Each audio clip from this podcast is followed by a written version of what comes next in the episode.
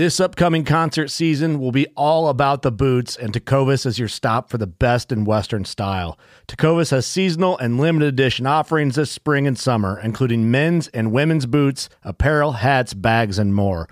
All Tecovas boots are made by hand in a time honored tradition with timeless styles that are always on trend. And Tecovas has first wear comfort with little to no break in period. It's hard to find this level of comfort paired with this level of style.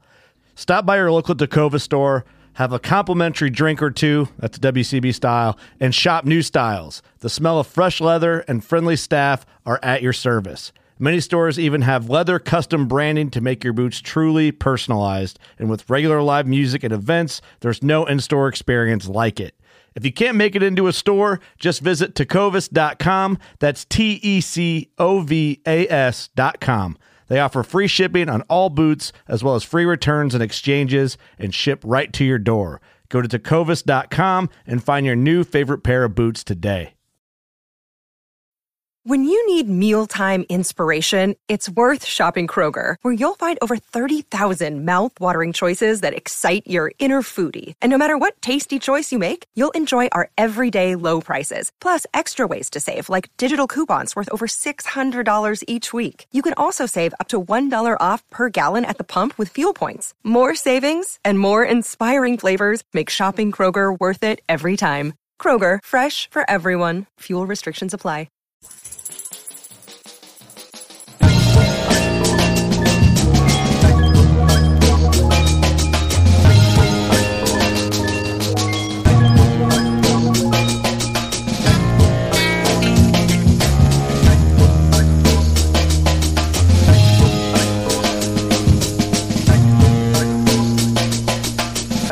titles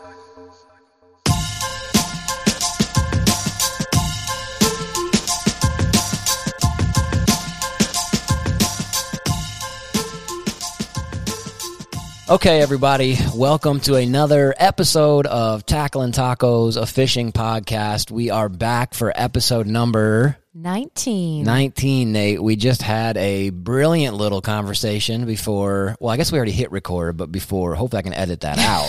Please Where we couldn't remember what episode we're on. Let's hope. Uh, let's hope. Yeah, we uh, we said something last week, I think, with Austin about how we're not going to say that thing like we don't know what we're doing, but like it keeps we keep on flirting with not But knowing what's what we're weird doing. is like we know what we're doing, but Yeah. the technology is just being a jerk. yeah, that's that's a So pretty fair assessment for sure. Yeah. So this is episode 19. We're really, really, really excited to have a guest. Um, just via video and audio. Um, he, he had a video come out recently um, running a section of the Mississippi River. Um, I would not even, not one, not one percent, not one iota would I say he was doing anything unsafe. It wasn't like some reckless deal, whatever.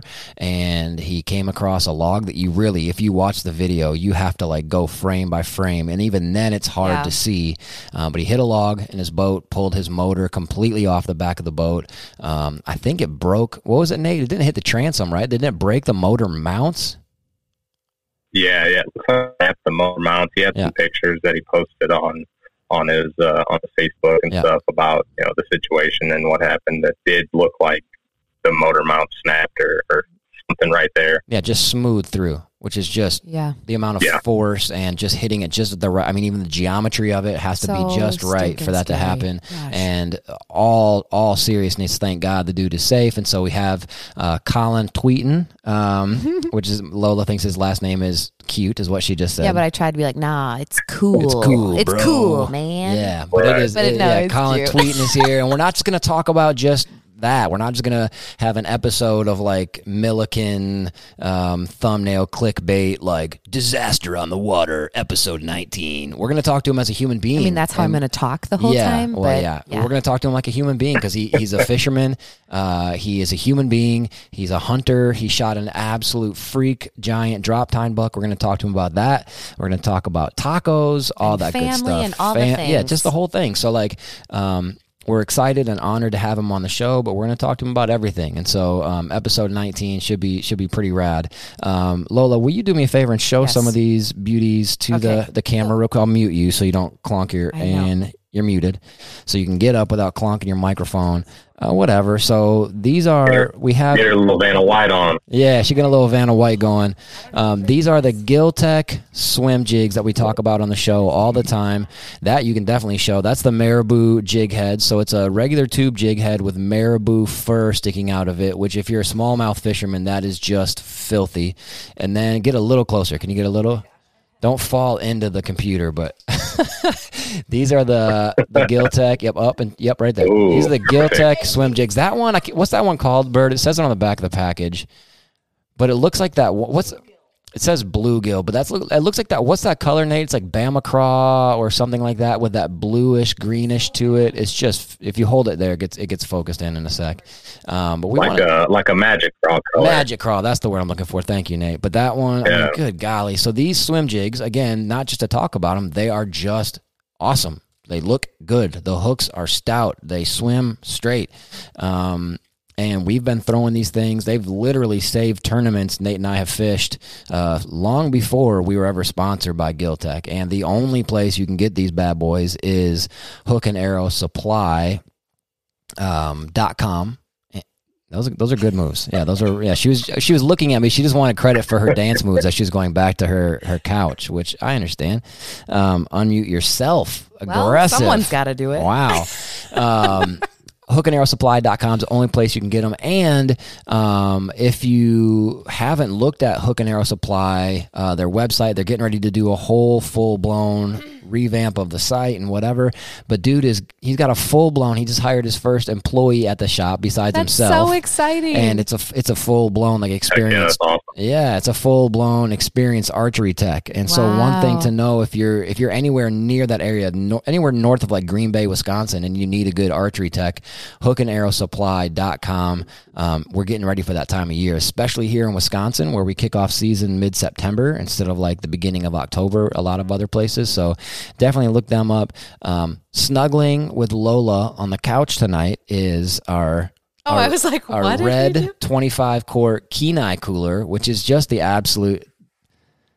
That's getting weird. Um, it's just the absolute jam. Uh, it's like it's like big enough to get stuff in, small enough to throw in the back seat or in the back of the truck or whatever. Keep stuff cold And forever. it's not hard for me to carry. Like if you Yeah. don't know me as a person, I am five feet tall. Yeah. Not super strong. Yeah, you're I pretty mean, little. I've had children, but my arm strength. Anyway, I can carry it, and it's not too bulky for. Yeah. me, like this size. Hey, So- will you show them one thing that is really like legitimately? I work at Scheels. I see 12 million, and I'm not talking bad about anybody. Yeti coolers are dope, and RTIC coolers are dope, and all these other coolers that make good, strong coolers. It's rad. But one thing Kenai does, even different than Grizzly, which is Kenai's parent company, of course, is those latches, you can undo them and do them with one hand. They have these little plastic oh, tabs that go through the rubber thing uh, when they close down, and you can do it one handed. So you can, re- like, if you have something in your other hand, you can click and pop it open with one hand, uh, which is really, really smart and really slick. Yeah. Uh, that that's probably one of my favorite features of yeah, the because it's cooler. not like, yeah, it's not the not really super hard hard. rubber pull down deal. Yeah. which is great for like yeah, some they're stuff, solid, but, but, like that's just this it just works just so as well, and you can just go like this.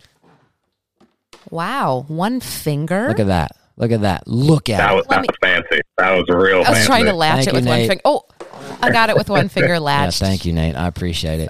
Um, what else? Who shout, shout, Who else we got? Uh, Working class. Oh yeah, duh.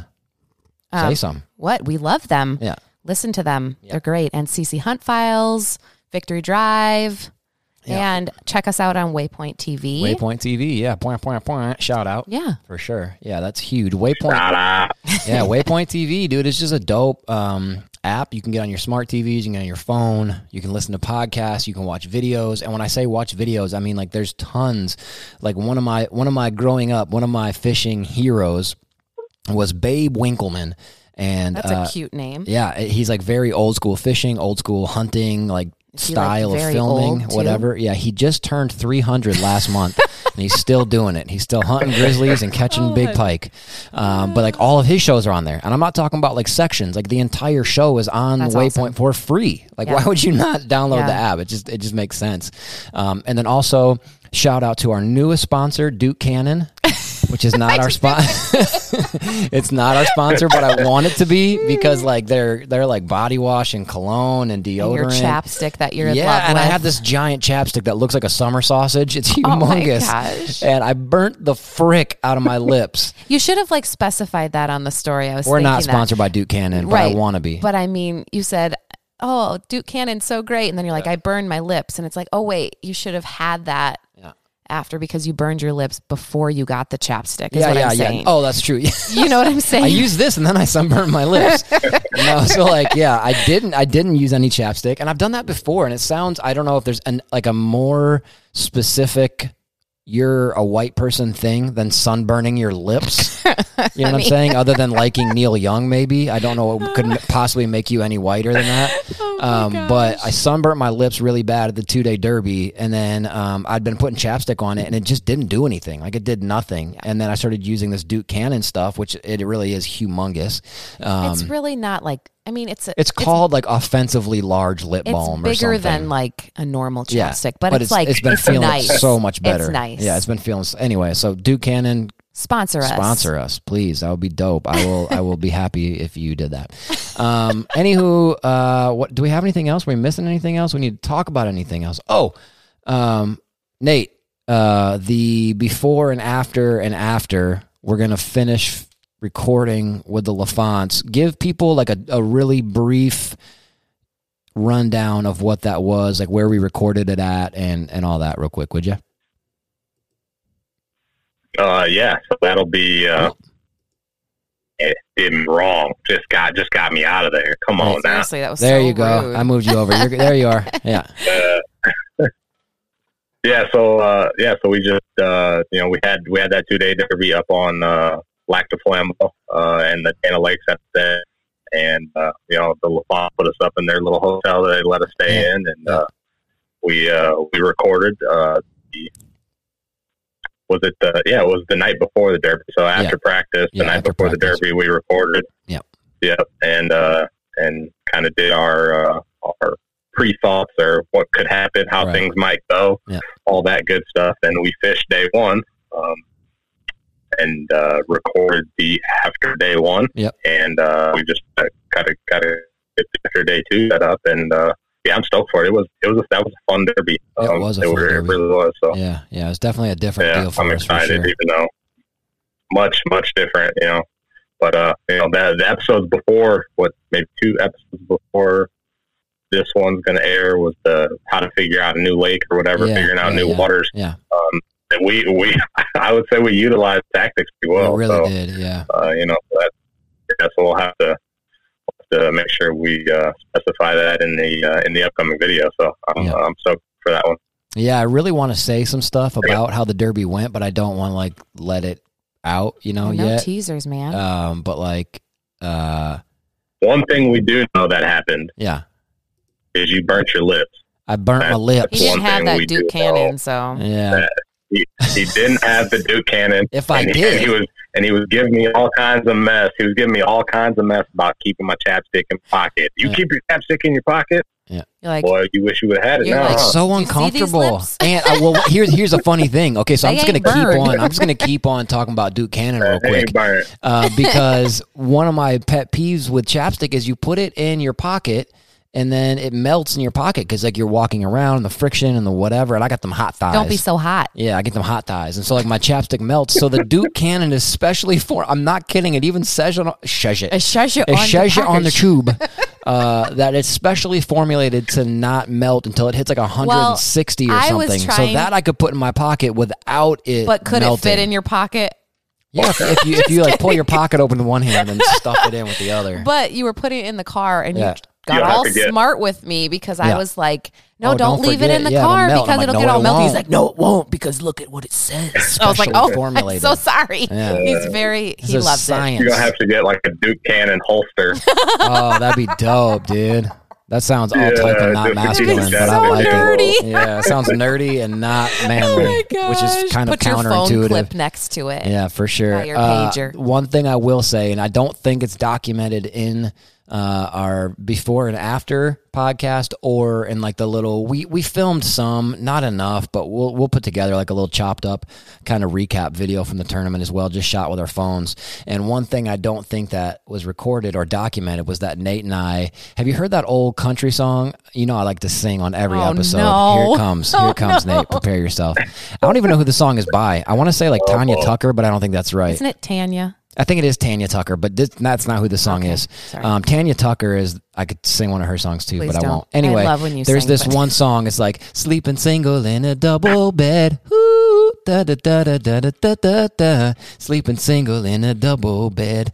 Me and Nate were sl- me and Nate were sleeping double in a double bed. I have picture proof. I was Yeah. like, honey, please send Hey, look me that up. Will you look that up real quick? I gotta know who that song the is song by. or the photo. No, not the photo. Gross. But me and Nate doubled I up see in Nate's a, in back. a me and Nate doubled up in a full bed, and we're both grown men, was and so we're cute. basically accidentally spooning the entire time because you couldn't move. Like it was so little. You didn't sleep back to back? No, I think we did, but I think I was also like really I'm nervous. I was gonna like bump Yeah. into him at night and like try and hold him, thinking it was you. So I just stayed as far away as I could, He which wasn't his arm far. slowly over Yeah. you. Well, Nate fell asleep instantly both oh, days. Like he'd lay down. I'm like, "You want a podcast?" And he's like, just asleep. So there wasn't really Well, he time. was up for like 48 hours. yeah, he was up for a long time. Barbara Mandrell. Barbara Mandrell, sleeping single in a double bed. Ooh, Thinking over things I wish I'd thinking said. over things I wish I said. I didn't want to sing it. Uh, but me and Nate were sleeping double in a double bed, so it's kind of like a remix with a Okay. yeah, with All a couple right. grown men in a hotel. So cute. Yeah, and then we set up. And then the funny It, thing it was, didn't it didn't get much wilder than that. no, no, it definitely didn't. But then the funny thing That's- was that hotel was it was dope. It was a it was a motel, not a hotel. It was a motel. The Motel. Skylark. Shout out Skylark. Um, yeah. Yep. Sorry, I'm singing Pitbull now. Oh, I was thinking of like the old school hotel, motel, holiday inn. Say what? Like old school. Isn't that? Oh, wait. That wasn't Pitbull. That's da da dum dum dum. That's like no. old school. Nate, what is this? At the hotel, motel, holiday inn. Doesn't yeah, Pitbull no, does yeah, he's ripping that from the old school Okay, song. well, I know the Pitbull version. That's I'm sad not as for you. old as you. That's sad. Well, that and nobody I'm is. Hispanic. Chingy. Chingy.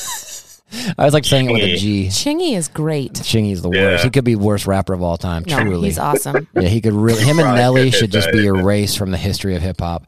Um, but anyway, so we're in this teeny little motel room, and there's no room for anything. And we set up the podcast stuff at the end of the beds. I brought this coffee table just so we had something to put the I was microphones on. where it went. And uh, Nate was on a bed. Mark was on a separate bed. I was wedged into the corner by the microwave, and Easton Eastone was wedged into the corner on the just other side of the imagine you guys like microwave. like- pretty much. And we're like, yeah. So we went out. We tried to find smallmouth and like 20 feet of water, and we couldn't move. And yeah, it was dope. But that'll be next week.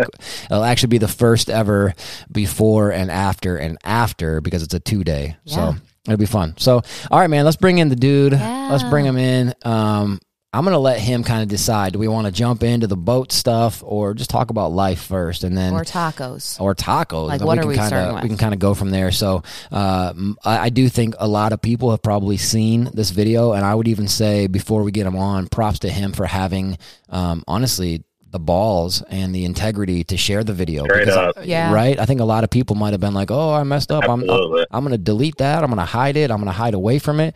And he was like, "Look, this is what happens sometimes." And he wasn't being reckless. He wasn't being it wasn't irresponsible. Like, it's just the kind "Oh, of stuff dumb." that just happens sometimes. Um, and after I showed the video to a few people, so many people were like, "Oh yeah, I know a guy who blah blah blah," or "I hit Right, a stump."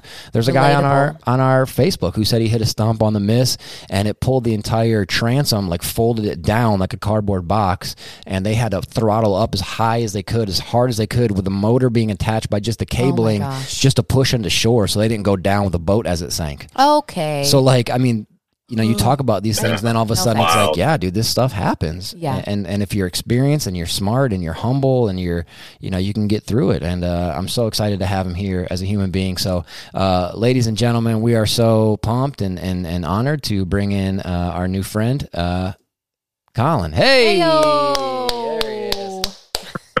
What's up, Collin? What's up? What's up, guys? Hey. Hey, man, how are you? Well, I've had a better stretch of days Yeah. for sure in my life, but Yeah, we're getting dude. by. So Yeah. Uh, Collin Tweten, right? Yeah. All right. That's right. Yeah. so you tell us, Collin. Um, and again, thank you for being here. Thank you for agreeing. Huge props, and just so the whole world knows, Nate was the one who reached out to Collin, and they've was been having conversation back and forth. And I appreciate the behind the scenes work, Nate. I don't know if people think that when you do a podcast, things just sort of magically line up, but they don't. You have to talk to people. We're the magical You have fairies. to connect, and you have to be real to people, and, and whatever. So thanks, Nate. Uh, but Collin, how do you want to attack this podcast? Do you want to talk about life, fishing, deer? um, tacos, family, or do you want to talk about the boat stuff first? You, you tell us. Well, I the first thing I want to say is that uh, my whole life growing up, tacos have always been my favorite meal. Oh my gosh. Boy. Oh, my heart. boy, We got the right dude on the show. absolutely. Heck yeah, dude. Okay. That's right. All right, so let's jump Uh, into that do then. Yeah, what was the what's the last good taco you had? And if you say Taco Bell, that's fine by me. Yep. I'm not offended. Um, their grilled cheese You taco know- is really good and gross, but good. So I don't eat a lot of fast food, um, Good man. but I have I've had I've had some Taco Bell, some Taco John, that kind of stuff. But Yeah. the last tacos that I had were fish tacos two days ago. Okay, So- dude.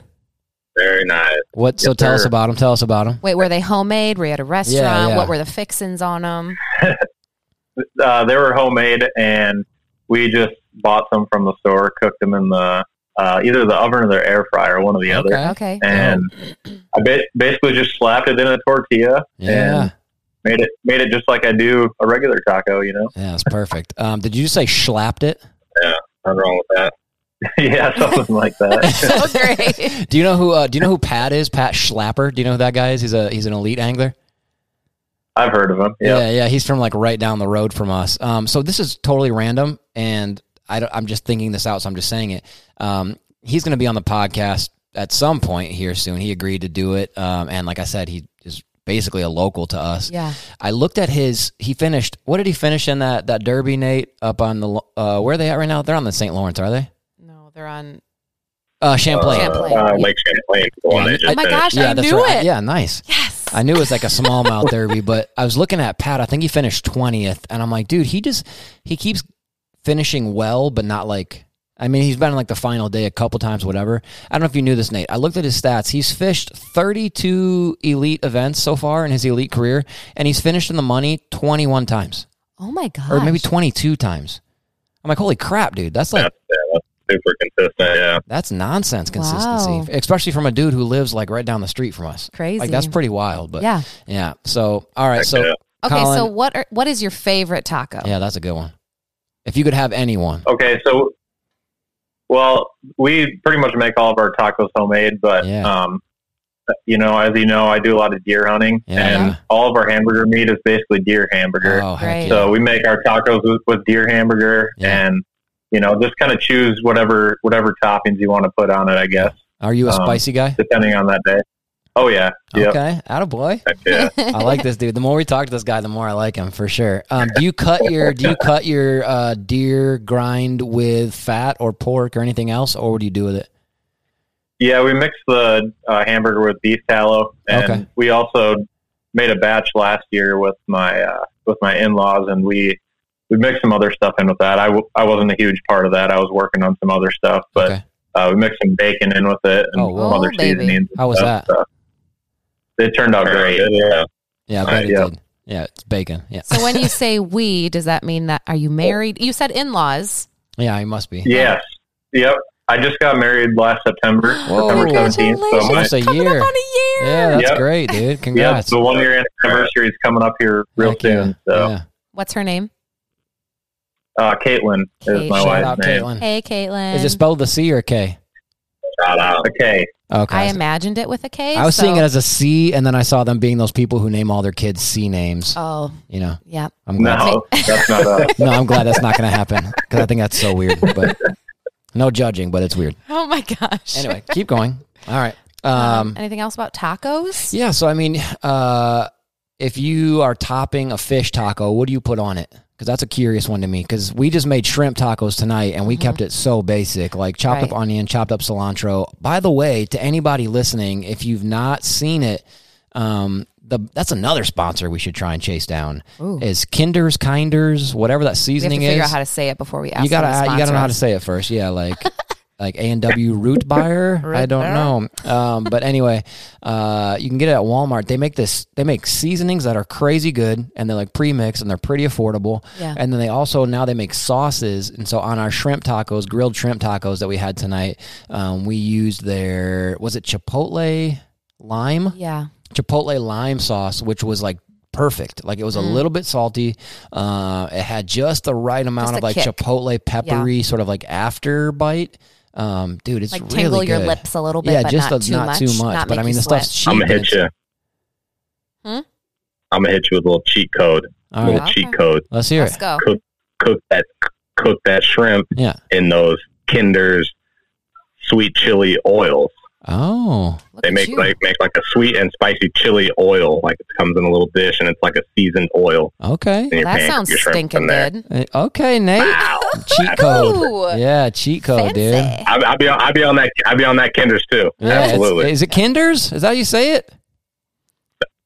I, that's I mean that's how I say it. I don't know Okay. if it's When right. you say kinder, it reminds me of hinder, and that's what my grandma would call a butt. Yeah. Yep. Okay. All right. So, Collin, back to you. So, what do you what do you put on your fish tacos, Collin? Hit us up. Give us the secrets. Well, first of all, I think I need to come uh, eat some tacos Uh, with you guys. You are Yeah. Sounds welcome. good, Literally anytime. Anytime. I, uh, I'm I'm pretty simple with it. I put um, some some shredded cheese on there, okay. um, and then uh, sour cream. Yeah. And then I got like the generic taco sauce. I usually go for the hottest kind and put that put a bunch of that on there. All right. Yeah. Um, you know, you know, I'll put some lettuce on there every now and then, Yeah. depending on the day. Yep. If I feel like I'm a I was going to say, are a you not a veggie guy? not, but- okay. I thought that's where you were going. yeah, yeah. I kind of heard that in him too. Yeah. Yep. Yeah, I I definitely like to eat, eat a lot of meat, so Yeah, that's same. uh, Yeah. big part of my diet. Absolute carnivore. Yeah. that's right. Yeah. Definitely. Okay. Dope. Nothing wrong with that at all. Yeah. Okay. So let's let you you mentioned it. So let's just use it as a segue. Although it's not that smooth if I have to say the word No, segue, it's but not. I ruined it. But here's the segue. um, tell us about the buck. Nate got a photo from you today and then Oh, sent yeah. it to us. And I'm at work. And again, I work at Scheels, which a lot of the guys there hunt and fish and whatever. And so I was telling guys about the the video of the boat. And then this photo comes through and I'm like, oh my gosh. And like a couple of guys were like, what? And I was like, look at this. And like, holy Lord. Because you're like in this deer photo, you're you shot a giant drop tine uh, buck and you're like holding the it while you're talking freaking drop tine in the photo. Tell us a little bit about that buck.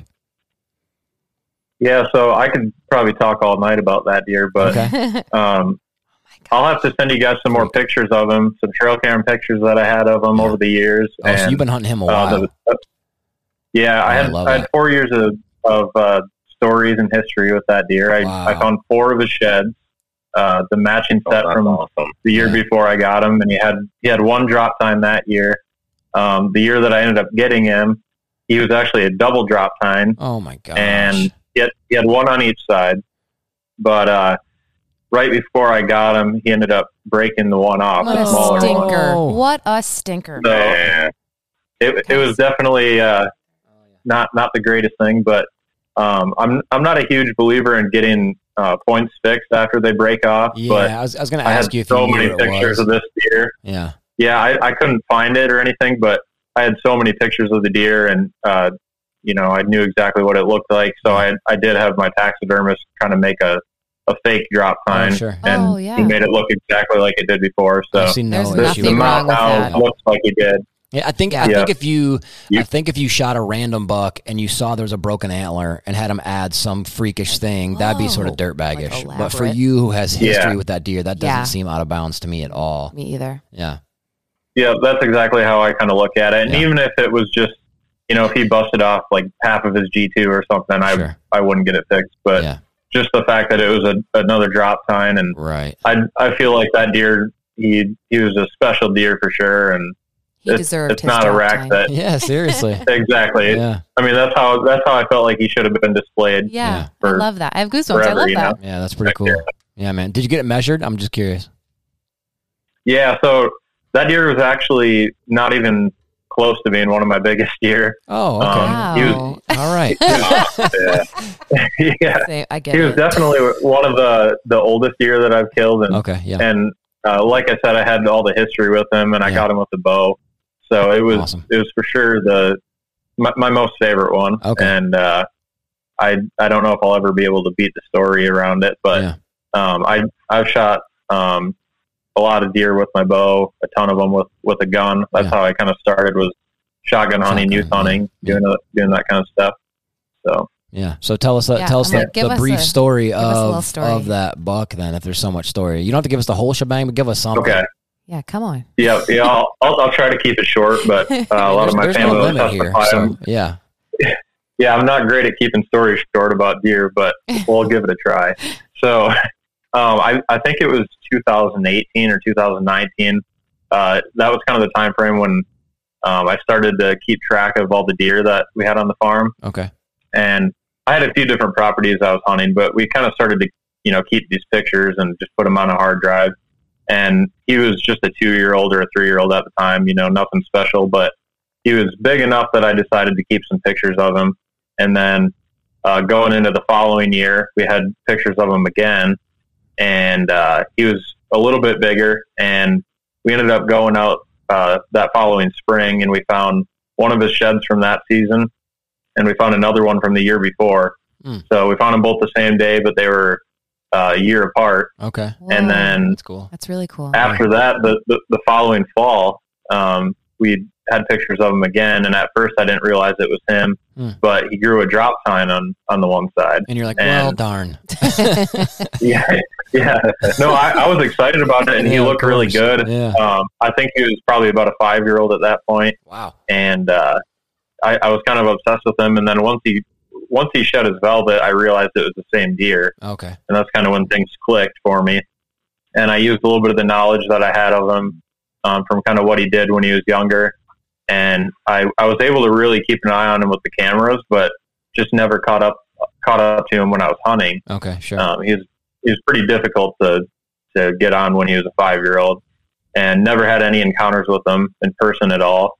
Um, but that following spring, we found both of his sheds, and that got me really fired up, and I wanted to basically spend my whole life um, up Yeah. until yeah. I, I got a shot at him, just Yeah. obsessing over that one deer. Yeah. Definitely. And Did you name him? Did you know he have a name? Yeah. That's a good Yeah. question.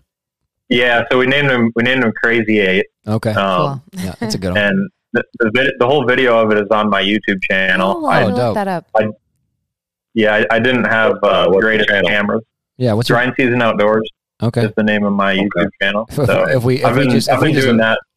If we just look for grind season outdoors on YouTube, will we find you? Oh yeah. Okay, Yeah, perfect, I've, yeah. I've posted, you know, 150, 160 videos on Oh, wow. there Awesome. over the years, and like I said, kind of starting out, I I had a like an old GoPro, you know, Hero Two or whatever it was, and, yeah. an- and an iPad, and that's how I started, and then I just kind of learned as I went and Yeah. kept upgrading all my stuff, and Yeah. That's awesome. yeah, so for you. but like I said, I uh, I had the pictures of this deer um, after we found his sheds, and he, he he came back. We could tell it was him, clear as day. He had double drop tines, and just you know the trail camera videos and pictures that we had of him that summer were unbelievable, and it didn't help the obsession that I had over him. You know, it just made it worse. So. Um, I I found out exactly where he was spending the most time and had him on camera almost every day. I don't think he ever left the property Wow. and I ended up finally getting a shot at him on November 12th on, in 2020. Okay. And um, when I was pulling my bow back, the cable glide uh, flew off the bow. So the strings that are attached to that cable glide, they kind of moved over and were up against my arrow. And I didn't realize exactly what happened, but I took a second, the deer stopped, and I took a second, second and looked at the bow, and everything looked fine at first sight. Oh my So I got back on the deer and shot, and the arrow kind of, um, you know, it didn't fly true, and it hit him in the back leg. Oh no. Um, so I think he ended, he ended up surviving. He got away, and it was like one of the worst days of my I life for imagine, sure. Honestly. dude. And Oh my Seriously. gosh. Holy cow. yeah, You poor thing. Ugh. Yep. Sheesh.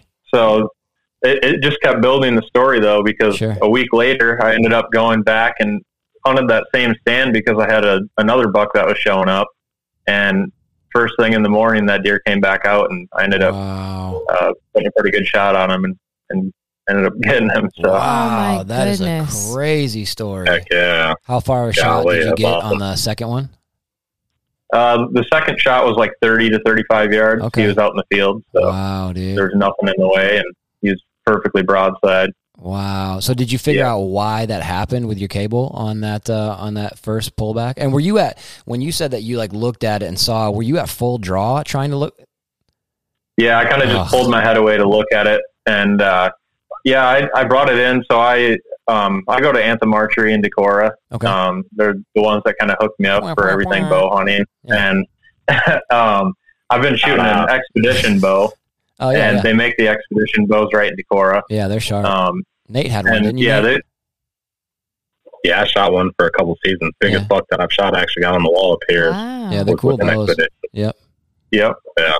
yeah, for sure. I mean, I I didn't know they were made in Decorah though. That's awesome. Hmm. Yep, yep. Yeah, I've absolutely loved it. Um, the only really bad experience that I've had with it, and unfortunately, it just couldn't have happened at the worst time. But yeah, seriously. um, there there were a couple other problems I think that other people had with the same deal Hmm. when they were just target shooting and stuff, and um, I guess they they kind of corrected that with their new bows and made it a little harder for that to happen. But Sure. I don't know if, if it happened on its own or I had a kind of a little screw on step that I was hanging my bow on there in the tree, Oh, and wonder if it popped I don't know if I maybe caught it on that. Yeah. You know, so Are you still shooting expedition now? Yeah, I I still actually have been using that same bow, Okay. and I'll probably keep that bow forever just because of Because of what it is. The- the sentimental value to it, yeah. and yeah, I love that. I just love the bow. But yeah, Yeah, so I have a couple specific questions, unless you guys have something you want to jump No, in with. go. Okay, so number one, um, have you seen the new? It is Expedition, I think, that makes the new magnesium bow, which is crazy as heck to me. Have you seen this thing? yeah. So it's like a different material than what anything's Completely. anything else is. Yeah, it's not And aluminum. It's not su- carbon. yeah. yeah, they're super super light bows. Yeah. Um, and fast. I haven't got, I haven't had a chance to shoot them just because I've been uh, fishing nonstop, and yeah, right. you know, I, I, I would like to upgrade and and try one of them out and get one, but Yeah. the problem is I, I uh, spend a lot of my money on fishing this Yeah. time of year, and Right. once deer season rolls around, that's when I kind of think about that stuff. So. yeah, I know. And we know that story. Yes, we do. Are you equal parts fishing feeling, and Yeah. hunting love, or is it do you love mo- Yeah, one more if than you could the only do other? one, if, if God came down and said, "Collin, you've done so great, but now you have to choose one," what would you pick? Well, I've had this conversation a lot, and I think it, it depends on what time of year you ask me. Because when it's yes, yeah, right. you know, the end of October and gonna the say yeah, beginning of November November, second. It's easier. Yeah, yeah, I don't know what a bass even looks like at that time of year, Right. but yeah, yeah, um, no, I, I'd say it's pretty even. I've always just loved both of them, yeah. Yeah. but um, the biggest thing that I've kind of made a decision about is if I were to choose one to do for a job and one to do for a hobby, Mm, I like I would, I, I think I would choose to, uh, I think I'd choose to be a fisherman for a job Okay. Yeah. and to hunt for a hobby. And the biggest, the biggest reason for that is, you know, there's really awesome people in both industries, For sure. but um, I've been to the Deer Classic a few times, and um, I've met a lot of the, you know, uh, Midwest Whitetail guys, juries, Oh, yeah. like some of those people, Yeah. and um, you know, a lot of them are great, but it seems like in the hunting industry, it gets to be more of a a competition, and people get a little bit more. You know, there's like those alpha males where they they try to just uh, act like they're better than a lot of Yeah, people. the vibe is And- different. Yeah. Yeah, and it seems like it gets worse as you get uh, more involved in the industry, and the people at the top are are more that way in general. But in fishing, I feel like it's it's kind of the opposite. Okay. Um, you know, I've I've been a camera boat driver for the Elite Series Oh, tournament right on. and I didn't know. That's cool. uh, major major league fishing tournaments and stuff. And being around those guys, it's such a such an awesome vibe. You know, it's a Sure. sweet environment. hmm I feel like I'm just hanging out with a bunch of guys that are just like me. Yeah. And That's like for, for me, Yeah. I think doing something like that for a living would be easy to do and it would be a lot of fun. But on the hunting side, I think it would just get to be more stressful. Okay. I like that. Do it for a job and then Yeah, have a are- are hobby. really That's good. a really it. Spot great way. Yeah. Yeah, that was a good differentiator for sure. Okay, so the, going back to the deer, because this is my other Yep. specific question. When you um, had the foul up with the cable, um, a cable glide, and then uh, you hit it in the leg, did it have both drops then, and then whatever you said it was a week No, later? so I think he, I think he lost his uh, one drop tine somewhere near the end of October. Oh, okay, So it was it was like a couple weeks before that first encounter I had with him. I gotcha. And I remember I was flipping through trail camera pictures and I got the picture of him and he had the big one still, but the little one was completely gone and it was it was a little hard on me. Yeah, Aw. right. Yeah, for sure. I was just wondering. I thought that'd be even like harder. Yeah, Like, that's a shot to the heart. yeah, for sure. Two of them. Yeah. You shoot them, and then one. Like what the? Yeah. Like he shed it or something. Right. Yeah. Uh, okay. Right on. Yeah, I, I I haven't got a deer officially scored for a long time. Okay. We've just done it on our own and Sure. I feel like it's close enough. But yeah, definitely. um th- that one ended up scoring in the mid 140s. He was like a 145, 146. I would have guessed so much. he only had th- he only had three points on the one side, which that. is Oh, what cool. really hurt his score. Yeah. Um, but like I like I said before, I've I've shot uh, I think three deer maybe four deer that have went over 160, Wow. and my biggest one was a 173 that was a nine pointer. Ooh. So That's a big dog. Yeah, Yeah. Yeah, That's- he's So a good cool. one. That's awesome. yeah, that's a freaking giant for sure. Yeah. Um, my dream deer, you said only three on one side. My dream deer is a giant six point. I think just because they're not Yep. common at all, like you don't really see them, and when you do, they're so weird. There's a um, rod and gun club near here, a little town called Osseo. The, isn't it the Osseo one where we went to that like that outdoor Yeah. thing with the kids? They got to shoot bows and learn about trapping and whatever. Osseo, Yeah. Um, and they have a. I'm I'm talking about. I don't even know how big, but a giant, giant Yeah. six pointer. Um, and I'm like, dude, that would be the coolest, most unique deer to Yeah. shoot. Do you have a dream deer, Nate? Is there something in your brain that you've always wanted to shoot? Like, are you like a, I want to shoot a giant mainframe 10 or a non typical guy? What about you, Lola? A freak buck? Like, what would you want to shoot? Yeah, so uh, I'd say my dream deer would probably be something like so when I when I just got into bass fishing, I guess more seriously, I went and bought my champion. Yeah. And uh, I went to the guy's house, and he the most cool guy. I still talk to him to this day. He's he's an awesome dude. That's cool. But uh, he invites me into the house, and like we do the paperwork on his kitchen table and whatnot. And he's like, he's got some some mounts and stuff, and Mm. he's like, you want more? I got other stuff in the basement. So we go down to the basement, and one of the mounts that he had was just it was like a gigantic like mainframe eight on one side, and the other side was just this really small like just Oh, Mm. cool. junk Yeah, that was yeah. just Sure. just all over the place. I still have I still have the picture on my phone Okay. today of it, and it was man, it was so awesome. That is something that I would like to shoot. Just Yeah. something real gnarly looking. Yeah, almost almost to some people they'd call it like a cull buck because it was so Im- unbalanced or something. But yeah. Hmm. What about you, Uh, Lola? It, it was it was big. I don't think that I have a dream one. I just want to shoot another one. so if it's if it's got if it's got antlers, yeah. Watch Maybe out. one like this. Yeah, maybe one like that old school. Yeah, we for people who don't know us very well, Lola and I both are big junkies with like retro, vintagey, almost kind of silly fishing, looking. yeah. I have a walleye T-shirt on. Yeah, and that this. walleye shirt that's like really. It kind of looks like a. It kind of looks like a like a steroided up perch. This this walleye that's on her shirt. I don't know if you guys can see it. It doesn't really look very walleye-ish, but it's also really awesome.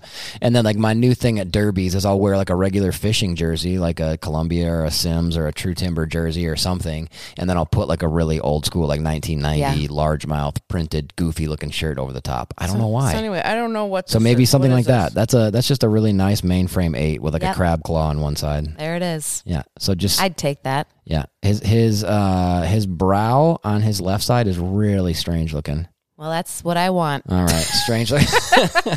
Lola wants a strange looking brow dear. That's fine if that's what you want. Okay, so anyway, yeah, so Collin, let let's ask you this, man. Um, where are you trying to go with um, fishing derbies? What circuits are you on? What kind of um, tournaments are you fishing?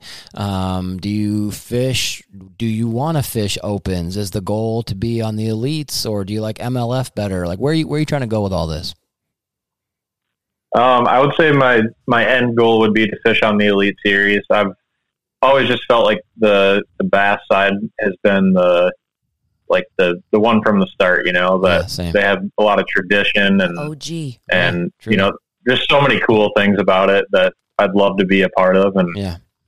I don't know if it if it ever be possible, but if I could find a way to put my name somewhere in the in the history books on you know the Elite Series, that'd be pretty sweet. Yeah. But um, you know, right now I'm kind of just fishing whatever I can. Um, you know, I don't have like parents that are funding me or companies that are paying me to go do all this. So it's basically just me working as much as I can in the wintertime when all the water's frozen and then going and uh, blowing all that money in the in the spring all the way to the fall. So Yeah. um, yeah, I've, I've been fishing the the Bass Nation tournaments throughout the year. Um, they have a state tournament that you can. Well, the way that it, it has been working, you can qualify to go fish the regionals, and I fished it two years now, and, and made Okay. the state team both years, Oh, and fished the Great. regional, and I did terrible in both of them. Oh, that sucks. but yeah, it hasn't been great uh, fishing the regionals, but the state tournaments I've done really well in, Oh, and uh, now they're kind of changing things. So I feel it. I feel like it might make it a little easier to make it to the national championship the way that it's set up now, but the the field is going to be about five times bigger by the way it sounds. So Yeah. it's going to make it way harder. 250 boat field, isn't it? Yeah. Two fifty. So it's going to make it a lot harder for a guy like me to make it all the way there and then actually, you know, keep mo- moving on. You know, make it to Sure. the classic or to Yeah. the elite series. Yeah, if you But did though, I- versus 250 boats, you got to be feeling pretty dang confident. Seriously. Like I mean. That's what twice the size of the elite field. That's crazy. Yep. You know, the bad thing about that though, me being from uh, from Iowa and fishing the river um, pretty much religiously, Yeah, um, I'd be probably fishing somewhere down south. And I'm sure the, with the new format, there's going to be a lot of guys from down there that are going to try to sneak into it one way or another. And sure. that's who I'm going to be competing against. So I'd have to really get lucky and have a few really good days of fishing. Yeah, But- but it could happen. it could absolutely happen. That's right. Definitely possible. Yeah, completely Yeah. possible. Does your Yeah. wife like to No, fish? I- oh, sorry, Nate. We just went right over each other. Yeah, No, you're good. I was just going to say, I, I, you're putting yourself in the right position. You know, fishing as many derbies as you can, just gaining that experience. You know, that's that's that's what it takes. You know, the more you fish, the, the more experience you can can gain, and the you know more confidence you'll have in those later tournaments. So yeah, absolutely. Yeah, you know, I feel like I've done it kind of the right way. Um, I've gotten ahead of myself a little bit, but I've I've always tried to uh, see things from uh, from a bird's eye view and just try to look back at my season every year and try to figure out what I should do going forward. Sure. Yeah. And I feel like you know I've been fishing tournaments since I was a freshman in high school, Wow. and That's cool. I have, I think, 12 seasons now under my belt, and um, I've started off just fishing every local tournament that I could get into. Yep. And now I've kind of, I've cut back on fishing as many tournaments. I try to fish a little bit bigger ones like the BFLs hmm Yeah. and the Bass Nation stuff. And the other nice thing with that is uh, I don't have a partner that I really, uh, you know, rely on every single time that I fish these tournaments. So just signing up as a boater and having a random draw for a co-angler works really well for me. Okay. So that's kind of what I've been doing this year anyway. You have any good uh, weird co-angler stories? Um, you know, I don't want to throw anyone under the bus. Well, you don't have to say any names, but I mean, do you have anybody who No. like, what? Who is this dude in my boat for the next nine hours? What the heck? No, so I I've really never had a bad experience with the co-angler. I've I've enjoyed fishing with every one of them. Um, I did have have one guy that was quite the character um, this year fishing the BFLs. Okay. That's all I'll say about that. But it was Oh, come Fair on. enough. Yeah. Okay. it, it was an interesting day for sure. And then uh, you know nothing weird or or crazy happened, but I had a an older gentleman fish with me um, the first year that I fished state, and he was the first co-angler that that wasn't one of my buddies that fished with Mm. me, and we just had a had a fun day and Oh, full of laughs. And That's so he fun. he ended up zeroing the two, the two other days of the tournament, but he caught a like a nine eight or nine pound limit with his three fish Oh, okay. Oh, I when he was fishing with me. when. So Yeah. that that, that was pretty yeah. fun. Yeah. Awesome. So, what is your? So, you're are you in Decorah then? Is that where you live, Decorah, Iowa?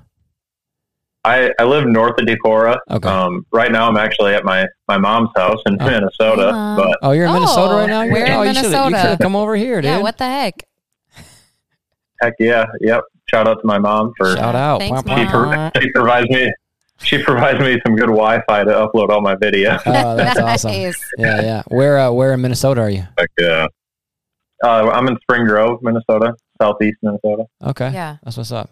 Yeah. Yeah. I think I know where that is because like Jake and Joe DeVolder, they have a sister who lives somewhere near there or did. She lived in Winona. I. Oh, maybe that's what it was. Winona's not.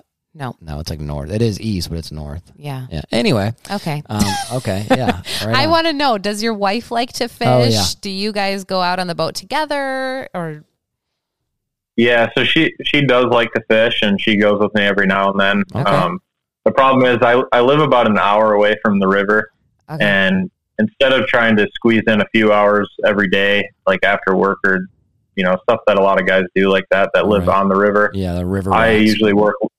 Yeah, I, I work longer days during the week sure. because it doesn't make sense to go all the way there after work for Yeah. three or four hours. And on the weekends, whether it's a Friday, if I if I work a bunch of hours and get Friday off or Saturday, Sunday, usually I try to make it worth it. And I spend a lot of days on the water where I'm out there for fifteen or sixteen hours. Yep. And the wife does not like to do that. That's but a long day. Yeah. and, and me and Nate are like, "Yep, let's go." Yeah, you're both like nodding. Yeah. I'm like, Yeah. you know, I could do about half of that, Yeah, like a yeah. tournament day, Yeah. but What I mean, the thing it. is about the river. Um, it's funny. Uh, a quick little like, I don't know, moment of vulnerability oh, when we moved here from. Excuse me, that Sprecher's root beer. That would be another awesome sponsor. Ooh, we're just like we're just like selling ourselves out right now. Sprechers, Taco John's, Duke Cannon, holler at us. holla. Um, but uh, when we lived in the Quad Cities, um, we lived on the river. I remember saying, I probably even said it to you as well, Nate. Like, oh, dude, you know, like I fishing the river's cool, but like I, I I'm excited when I'm in Wisconsin to get back into lake fishing, Yeah. and now I really miss the river. Oh, honey. Um, it's just the river is sort of maybe not fully, but like Collin, I assume you'd probably agree with this. The the river's kind of limitless. Like there are so many, like regardless of regardless of the pool or area, there's always spots that you didn't go to that you maybe thought were too shallow, or your map said was this, but in actuality it's something else, or where it looked like it was shallow, but it's really just a, a sand drop that The rolls into a deeper pool. the river or, is not that far from us, though. no, it's like, not. But I just mean like you know when we lived in Port Byron, we I know, were we backed throw a up into rock it. from our backyard Yeah. into the river almost literally. Yeah. Uh, and you know now it's a little bit farther, but like the river's awesome, is it not, Collin? Does it feel almost like inexhaustible to you? Yeah, the the Mississippi River and mainly Pool Nine is like my favorite place on earth Yeah. for sure. And it's it's funny that you say that because I I fished a lot of lakes and I grew up fishing smaller ponds um, Okay, up around Decorah and some little lakes and stuff. And you go to those places, and after two or three hours, it's like you kind of had enough of it. You Yeah. know, you go and you catch forty or fifty bass, and you're like, all right, it's time to go. I've made a lap around the whole thing. but when you go to the river, you know, you're There's you'll no just be fishing, and yeah, you you know, you kind of get lost in, in the fishing, and you look down at the time, and the day's halfway over already, and you're like, man, I want to keep going for Yeah. for another ten hours or whatever. Mhm. Like it just it's ne- it seems like it's never enough. So Yeah. yeah, I, that's that's what I focus on most of the time now. But I still try to keep getting out and fishing other places too, just so Sure. if I have to go fish somewhere else for a tournament that I qualify for, I know a little bit about Yeah. you know how to catch them. Yeah, Nate and I were just having that conversation uh, recently. The idea of like, is a person who's making the transition from like club derby to like the opens, are they good for that area or are they just good? Like they can figure it out on Southern Lakes or TVA Lakes or Lake Fork or in the East or the Delta or wherever, you know? So, like, yeah, I think it's definitely good to try and be diverse. But gosh, the river is just, it, it, really truly does feel inexhaustible. You could fish one pool every day for a week and really never hit the same spot twice or hmm. ride by something five times and finally be like, you know what, I'm to, I'm to set it down over there and try and fish it. And it turns out to just be perfect. It's just, I don't know. And I'm ri- just freaked out by the river because you freaked me out about it. yeah, I shouldn't have done Like, that. oh, logs might be rolling down at us. Yeah. Okay. Well, I was just trying to tell her, like, you know, you got to be heads up. Like, So this is now I- years ago. You know, I said that like you got to be so anal and heads up and careful. And, And I'm just imagining these huge logs rolling Yeah, like a logging- us. like a Yes, logging that's, outfit. That's how I imagined it, honestly. so now, anytime we go, we had gone on the river, I was like, the logs. Uh, yeah, Yeah. yeah, Mhm. sure. What were you I've, gonna say? uh, I've been trying to get Jordan on that. Just that I've been trying to get you on that pool nine area for Yeah. for a while now. That that that's like like he said, it might be the best place on earth. That that you pool nine area. Oh I've never been no, there. Oh my gosh. Yeah. It's it is. Man, you never been at pool nine Love it. before? No, I've never been on it. Who Uh-uh. are you? I know it's stupid. Wow. I know it's stupid. Well, I'll, Yeah, I'll do have you- take you out sometime. You, Yeah. You'll have to Please take do. me The real question is. The real question is, do you even fish if you have been on pool nine? Uh, I mean, I could show you my boat so and all my tackle. That doesn't prove anything. like I could flip the camera around. Not but- if you haven't been at pool. No. Yeah, dang it. And pool nine. Where where do you usually launch from? What town is it you launch out of? Nate on nine. Uh, it's probably the same pool that Collin, or ramp that Collin uses. It's that that Lansing, Iowa Lansing. ramp. It's That's right, Lansing. pretty, Yeah. central, pretty centrally located on the pool, Yeah. and the the city of Lansing or whoever it is, they've done an amazing job like revamping it. Oh, that's cool. Good It's, for them. uh, Shout out really, Lansing, really Iowa. nice ramp to use now. For real. Do it. I didn't want to do it when he was talking. Bwah, bwah, bwah. There it is, Lansing, Okay, Iowa. Sorry. Sorry about that. Didn't want to interrupt. No, yeah, I no. saw Collin, I saw Collin the last there uh, this pro only tournament. So Oh, Oh, I, that's I right. I said what's up to him, but he, he didn't know who I was, so that's all good. so Collin, Yeah, what? just to Oh, kind of sorry. Go ahead. yeah, just to touch on on that, you know, I think there's a lot of people that have started to watch my videos locally for Oh, that's sure, cool. and that's been kind of weird for me because I just feel like I'm a normal dude, and Yeah. I just make some videos when I go fishing and hunting and stuff, and it seems like every time I go to these tournaments and go down to the river and see people at the ramp, they always recognize me and Yeah. Tell me they watch my videos, and I don't really know what to say because Yeah. it's just still kind of new to me. Thank and you. uh, I, th- I think it's really cool, though. It's, It's humbling, definitely right? yeah, it's pretty neat just to think about all the people that you know they're maybe just getting into it and they're they're learning a lot from what I'm posting, and hmm I just enjoy it. The only reason I started doing it is because I enjoy to uh, make a video and be able to go back and watch it myself, and Yeah. maybe have something that my family will be able to watch like long after I'm gone. And a- after kind of doing it for a while, I've started to see a lot more benefits to it. Like I talked about, just meeting new people at the at the boat ramp or at these tournaments and stuff, and then meeting guys like you. And I've just had endless opportunities because of uh, making videos and just being a little bit more engaged in social media than what most people are. Sure. So So my question for you, um, how did you how did you get into fishing? You said you were you started that's a good tournament fishing freshman year, right? So how old were Yep. you? How Yeah, like, did you like get take into it Take it? back to yeah. like the, the genesis of Collins fishing. Like Yeah. the beginning, beginning. Well, so my uh, my dad and my grandpa they've owned a boat dealership together basically since I was born, um, and my grandpa just passed away earlier this year, I'm sorry. so That that was kind of a tough deal on the family. But him and him and my dad are definitely a big uh, reason that I kind of got into fishing and boating and doing all that stuff. I kind of just grew up around it, but none of them ever bass fished. They were they really weren't even that great at fishing. it's kind of kind of hard. We won't tell them you said that. They- Don't worry. I mean, the thing is with them is what, when it's fishing season, that's when they're the busiest at the at the dealership. So Yeah, they're fixing stuff and and doing all that. Um, so they never really had had the chance to get into fishing like I did. But as soon as I got a whiff of it, I don't even really remember how young I was, but I just I was addicted to it, and Yeah. I'd make my mom go and drop me off at a at a pond and let me go like fishing, and Yeah. yeah. would never want to leave, you know. So that's kind of how it all started. You know, I'm sure like it does for a lot of kids that Mhm. that just become obsessed with it. And I I never really looked at it as like being a possibility for me to fish professionally or to actually have a career in it. I just wanted to go fish the trout streams and do all that kind of stuff as much as I possibly could. Sure. And it wasn't until you know after high school really that I I started to um, realize that maybe I have a shot at making it professionally. It's good. It's I still have a long ways to go, and takes a lot of luck. A lot of things have to line up, but Sure. Was there a Um, bass you know, club you- at your you- high school?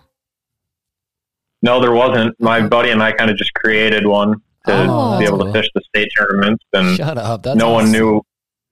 Yeah, no one really knew anything about it, and that was back when the like the Iowa State tournament only had ten or eleven boats Wow. max at the at the state tournament, so it was still really new.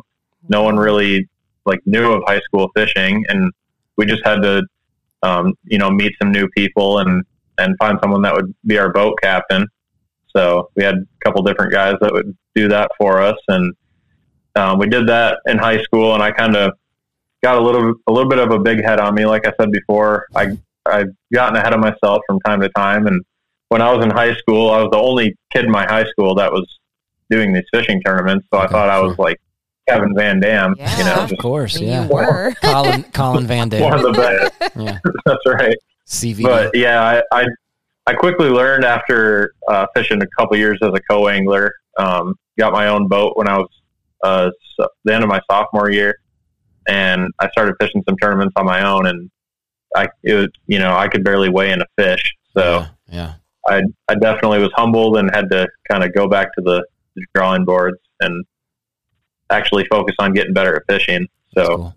I mean, it's not cool that you got humbled, but yeah, it's cool to learn that life lesson. Yeah. Yeah, it, and it definitely it takes time, and I think that's what a lot of people don't realize if they're getting into this when they're my age. You know, I'm 25 right now, and a lot that's when a lot of people really start to get into fishing is once they're they're starting to grow up a little bit. They maybe just bought their first boat, Mhm. um, and they start to fish some of these tournaments, and it, it can be really demoralizing. I've I've been doing it for a long time, and I've only cashed one check this whole year, so Okay, yeah. um, you just really got to learn to take your L's and Yeah. bounce back and try to just do better at the next one. Yeah. Hmm. So Yeah, I've been, we've been, uh, I know we've both been at it a long time. Myself, you know, strictly at it, like, you know, quite a few years, and just got the first W this year with Jordan. You know, uh, this spring. So it, it it takes a long time. I think I started in like 2012 or 11, maybe something like tournament fishing. I mean, it, like I said, it's a big deal when you go out and you fun fish and you catch them all, and then you get in a tournament and you can't bring anything but uh, you know some but some uh, a wet boat back to the weigh-in. Yep. yeah, I'm, I'm actually right there with you guys. I, I started fishing tournaments. I think it was like 2000, you know, 2012, 2011, somewhere in there. It, um, it was a while ago, but I've finished second place a ton of times and I finally got my first win, um, on May 28th on my birthday this oh, year. that's Oh, so nice. cool. Congrats. Nice! It was- yeah, that's awesome. It was a special one. I, I don't know if any of you guys have watched the video on my channel, but Yeah. um, my it was actually the um, the weekend after my grandpa went up into the hospital, Oh, and wow. he he ended up having some major strokes, is what happened, and he was in the hospital for over a week before they finally took him off of life support. So um, I actually came back home on Saturday and just went out on the on the water for a couple hours to clear my head Sure. ended up finding some stuff that I really thought I could win a tournament if if I got in one. So I got in this club tournament and uh, called my buddy up, and he came and joined me the next day, and we we caught 17 and a half pounds and ended up getting the win. That's so So awesome. Good great. for you, man. Wow. That's a cool story. Yeah. Your grandpa put you on a school or something. yeah, I feel like all my all my best stories, whether it's hunting or fishing, it's it's like everything just lines up perfectly and Yep.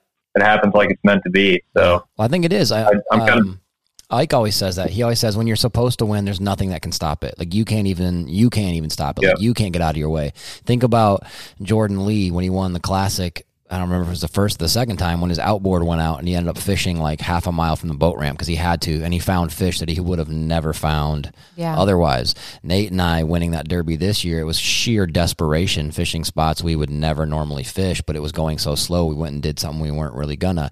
You went out on the water to clear your head, which is a great way of kind of breathing, and then you find a school or whatever you found that you know you were able to f- figure some stuff. It, it yeah, when you're supposed to win, you win. hmm Yep. Yeah, and I can dive into that a little bit deeper. Um, I what I ended up finding when I went out there was some flooded willows out on an island, and there was giant shad that were Mm. pushed up in those willows. Okay. And I I didn't have any hooks on, but I I flipped up and had probably a six pounder um, kind of roll out of the water, and I went around the corner and had another one that was probably over four pounds, Wow. and I I knew that with another guy fishing with me, if we went up there and just flipped that stuff all day long, we'd be able to get five good fish because Yeah. every fish that I came across was a big one. Yeah. And during the during the tournament, I think you know we fished we fished our tails off, and I think we only caught seven keepers all day, seven or eight keepers maybe, Yeah. and yeah, they were just the right ones. That's we caught a few of them that were all around that four pound mark. So That's great. Good for you, man. Congratulations. Truly. Well, should we get into the Heck yeah, that's an the awesome motor story. Yeah, yeah. Are you are you ready to transition into the to the carnage, Collin?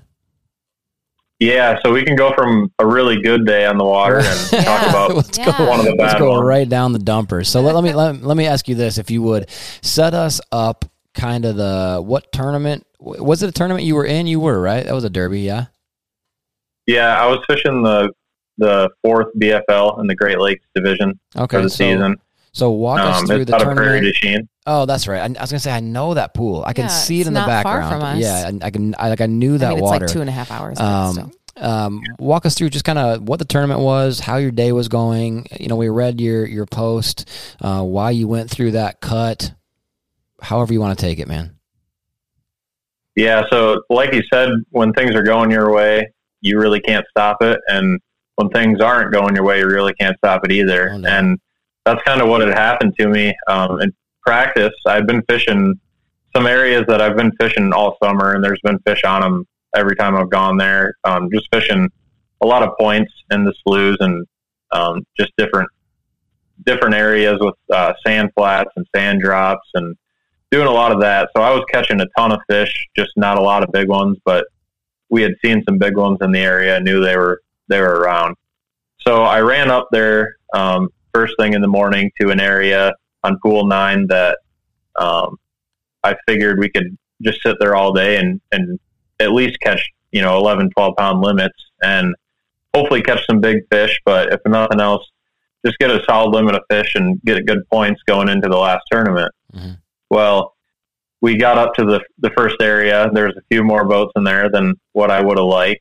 And the fish completely shut down. Mm. We caught a few small ones and I missed a big one on a frog and it was just kind of all falling apart those first couple hours. And I'm like, man, I, I want to sit here and, and keep trying to figure this stuff out, but I just felt like I needed to make a move. I have a ton of experience on pool nine, so I wanted to just go almost pre fishing again and just try to find something and fish the conditions. Sure. So we ran up to another area uh, north of Lansing, and we got into there. I missed another giant on a frog, probably over four pounds. Um, came all the way out of the water and just showed itself to me. And Oh What a gosh. jerk. Uh, just did- gave you the middle finger. Yeah. exactly Right. So brutal. Yeah. Yeah, Seriously. so I, I missed that fish, and then we found a little wad of them, but they were all too short. And Okay. while we were catching a few of those, I, I set the hook on one and broke my rod. Oh my gosh. Collin. So at this point, I, I still have zero keepers. And along along the way, I forgot to mention this, but my my co angler ended up catching two keepers in the middle of all this. that's that's So- good. That's good, but I- also I'm- salting the wounds a little. Exactly. I, Yeah. I still didn't have a fish in the boat. He had two. I was missing big ones. It was broke the rod. Ended up hooking myself in the sweatshirt. Oh my god! So I'd be I'm crying. I'm kind of I would just Alright. be crying. yeah. yeah. I'm starting to spin out pretty bad, and Yeah. I try to I try to stay calm and just not let it get to me because I always feel like on pool nine, even up on pool eight and down on pool ten, I always feel like I have a chance to make something happen Sure. in a short amount of time. But I was re- it was really getting to me because it seemed like everything that could go wrong was going wrong, and it just kept getting worse from there. We ended up uh, pulling up. I think it was you know ten o'clock or so in the morning, and I was going to run to a different area that I figured we could at least catch our limit of fish out of. Mhm. And I started running to it, and I'm basically coming out of a big this big lake. It's called Big Lake, and uh, we're we're running out and in my head I was thinking, you know, I could run all the way out um, by the Lansing Marina and I could get on the main channel and just take that and kind of go back up to the north. Mhm. But there's another there's another channel that kind of cuts, um, you know, cuts some time off. It, it's a little bit shorter of a drive, and I just, you know, I figured I'd go through there. I've went through there hundreds of times in my life. It's it's right, you know, by Lansing, right off the main channel. Boats go through it all the time. I, like I said, I've gone through there a bunch of times. I just went through it last Sunday when I was out fishing. Yeah. And a lot of times I try to make mental notes when I'm when I'm running through these areas and I see a log, and I'll even mark them on my my graph and just do everything I can so that I don't do what ended up happening. Um, but I come around the corner and the wind was kind of blowing into that that uh, little channel there, and it wasn't too bad, but it was just enough that I I couldn't see um, a log that was sticking up, Sure. and it was. I think this log was actually down in the ground a little Oh, bit, Okay. and it was coming up like through the water column, and it was right in the middle of the deepest part of the channel there, and it was Mm-mm. the end of it was just sticking up, you know, right on the surface to where basically when the waves would hit it, I think they were covering it up. Yeah, it was kind of making it Yeah. disappear. Um, Yep. Yeah. Yeah, you. Yeah. I mean, I I never even seen it. I'm running. I come around the corner and start picking up speed. I was probably going around 60 miles an hour, I would say, and uh, out of nowhere, it's just a big bang, Yeah. and it really. I don't remember a whole lot of it. It kind of just happened so fast, and by the Like time I realized what happened, yeah, seriously. yeah, the boat was already it already came to a stop. But I remember, you know, hitting I hit the log and I instantly knew like I hit something. And the first thing that I thought about was, man, I just got this brand new prop for this boat that that works perfect on there, Yeah. and I probably just messed it up. And I tried, Oh, I kind of So tried crazy. steering away from the bank, and the oh, you tried steering after you, you know, hit it? yeah, I tried Oh steering it because it was gosh, turn, there's turning towards the back there. bank, and I was Wow. Yeah, I was still I was still going pretty quick. Um, luckily, you know, we got thrown around a little bit, but we didn't get thrown out of the boat. But when the boat spun around, it just kind of stopped right there. So we didn't go into the bank. We didn't kind of go anywhere after that. Um, So for But people I that haven't around like and- seen the video, Yeah. yeah. what you turn around and what did you see? yeah, I turn around expecting to, uh, you know, maybe raise the motor up and see no lower lower unit on the motor, and the motor is completely gone when I turn Oh, around. Oh gosh, gosh. it's And- gone. There's just Wow. yeah, there's just cables and wires and stuff just hanging out the back of the boat. Um, so I instantly knew that you know that was that was going to end my day of fishing, and yeah. I, What I did you messed do? up Like, pretty what bad. you Yeah. What did you say to thinking, your co-angler? Was there a Do you conversation immediately? any of that? On the video, you seem really Well, calm, but I think that's probably like a combination of not knowing what is going on slash shock slash. Yeah. Well, like I said, I, I didn't realize how bad it was. I didn't Yeah. realize the whole motor was gone. When I think in the video right away, you just hear me say "not good" right after I hit it, Not and good. Yeah. Yeah. I, I think that was mainly it was mainly just me like thinking that you know I probably Dinged knocked the lower unit off. your skeg dinged up the something. prop. Yeah. Mhm. Yeah, and and right when I said that, I turned around and saw there's no motor, and I think I I kind of took it out of the video, but there was a few other words in there that I'm Yeah. sure. people didn't need to hear. Yeah. But Yeah. no, for, for the most part, I I definitely uh, just stayed calm through it, and we we didn't get hurt at all, which really helped. I think if one of us would have gotten injured, um, it would have been a little bit tougher of a situation. But Yeah. you know, like we like we had talked about earlier, um, I I've had you know working around power lines, um, being in the military for six years, doing some of that kind of stuff. I feel like I've been in a lot of high stress situations to where my my emotions always are pretty pretty level, and Yeah. I try not to get too high or too low. And as soon as it happened, I- it it just kind of kicked me into that mindset that I've I've had to be in for a lot of the situations that I've been in. And the first thing that I thought was like, okay, I need to make some calls. And there was another boat that made their way over to us. They made sure that we were good, Oh, and good. I just tried to figure out how, um, you know, my co-angler was going to get back, um, taking our fish back, doing that kind of stuff. Yeah. And then um, we got all that squared away with them. And I started, I called my dad first and just told him and let him know what happened. And after that, I got on the phone and called my insurance company Yep. um, to make sure that I could make them aware as soon as possible. Oh, And that's important. Smart. Yeah. Get The sooner the better for sure. yeah, I got that out of the way, and then uh, I called the Allamakee Sheriff's Department because another thing that I thought about was the fact that this motor was down in the water and um, it was still there. It wasn't attached to the boat anymore. And I know if you sink a boat and you don't pull it out right away, there's fines that they could give you, and Oh. they, Okay, they would can I just want to get that out of the water. You were thinking so clearly that Seriously. you were able to call insurance and the sheriff. What? Yeah. You're awesome. like this is yeah, crazy. this, dude, this dude's brain is next level. Yeah, just like the well, I mean, I, I really didn't know what else to think about because I I couldn't really go anywhere. Oh, I just well, had the trolling motor, so time. I'm just kind of sitting there thinking, thinking, what else do I need to do to to try to make the situation better? And uh, like I said, I called the the sheriff's department, and they got me in contact with the Iowa DNR.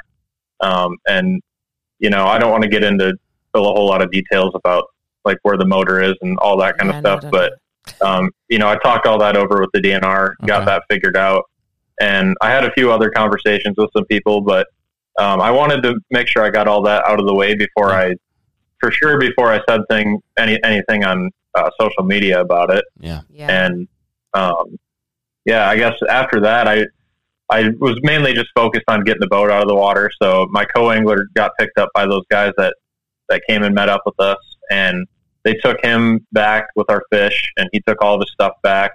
Um, my wife limit? came and picked. No, I only had Sorry. one that one fish, right, that's right. one Okay. fish that I ended up catching. So That's right. Sorry, um, my he- yeah, I, and he had two. Yeah. Yeah. yeah, the co-angler had two. Yeah, I don't know if I mentioned that I did catch one, Yeah, I but I actually don't I know caught like you a I don't two and a so. Yeah, I caught like a two and a half pounder Oh, um, nice. right before we left.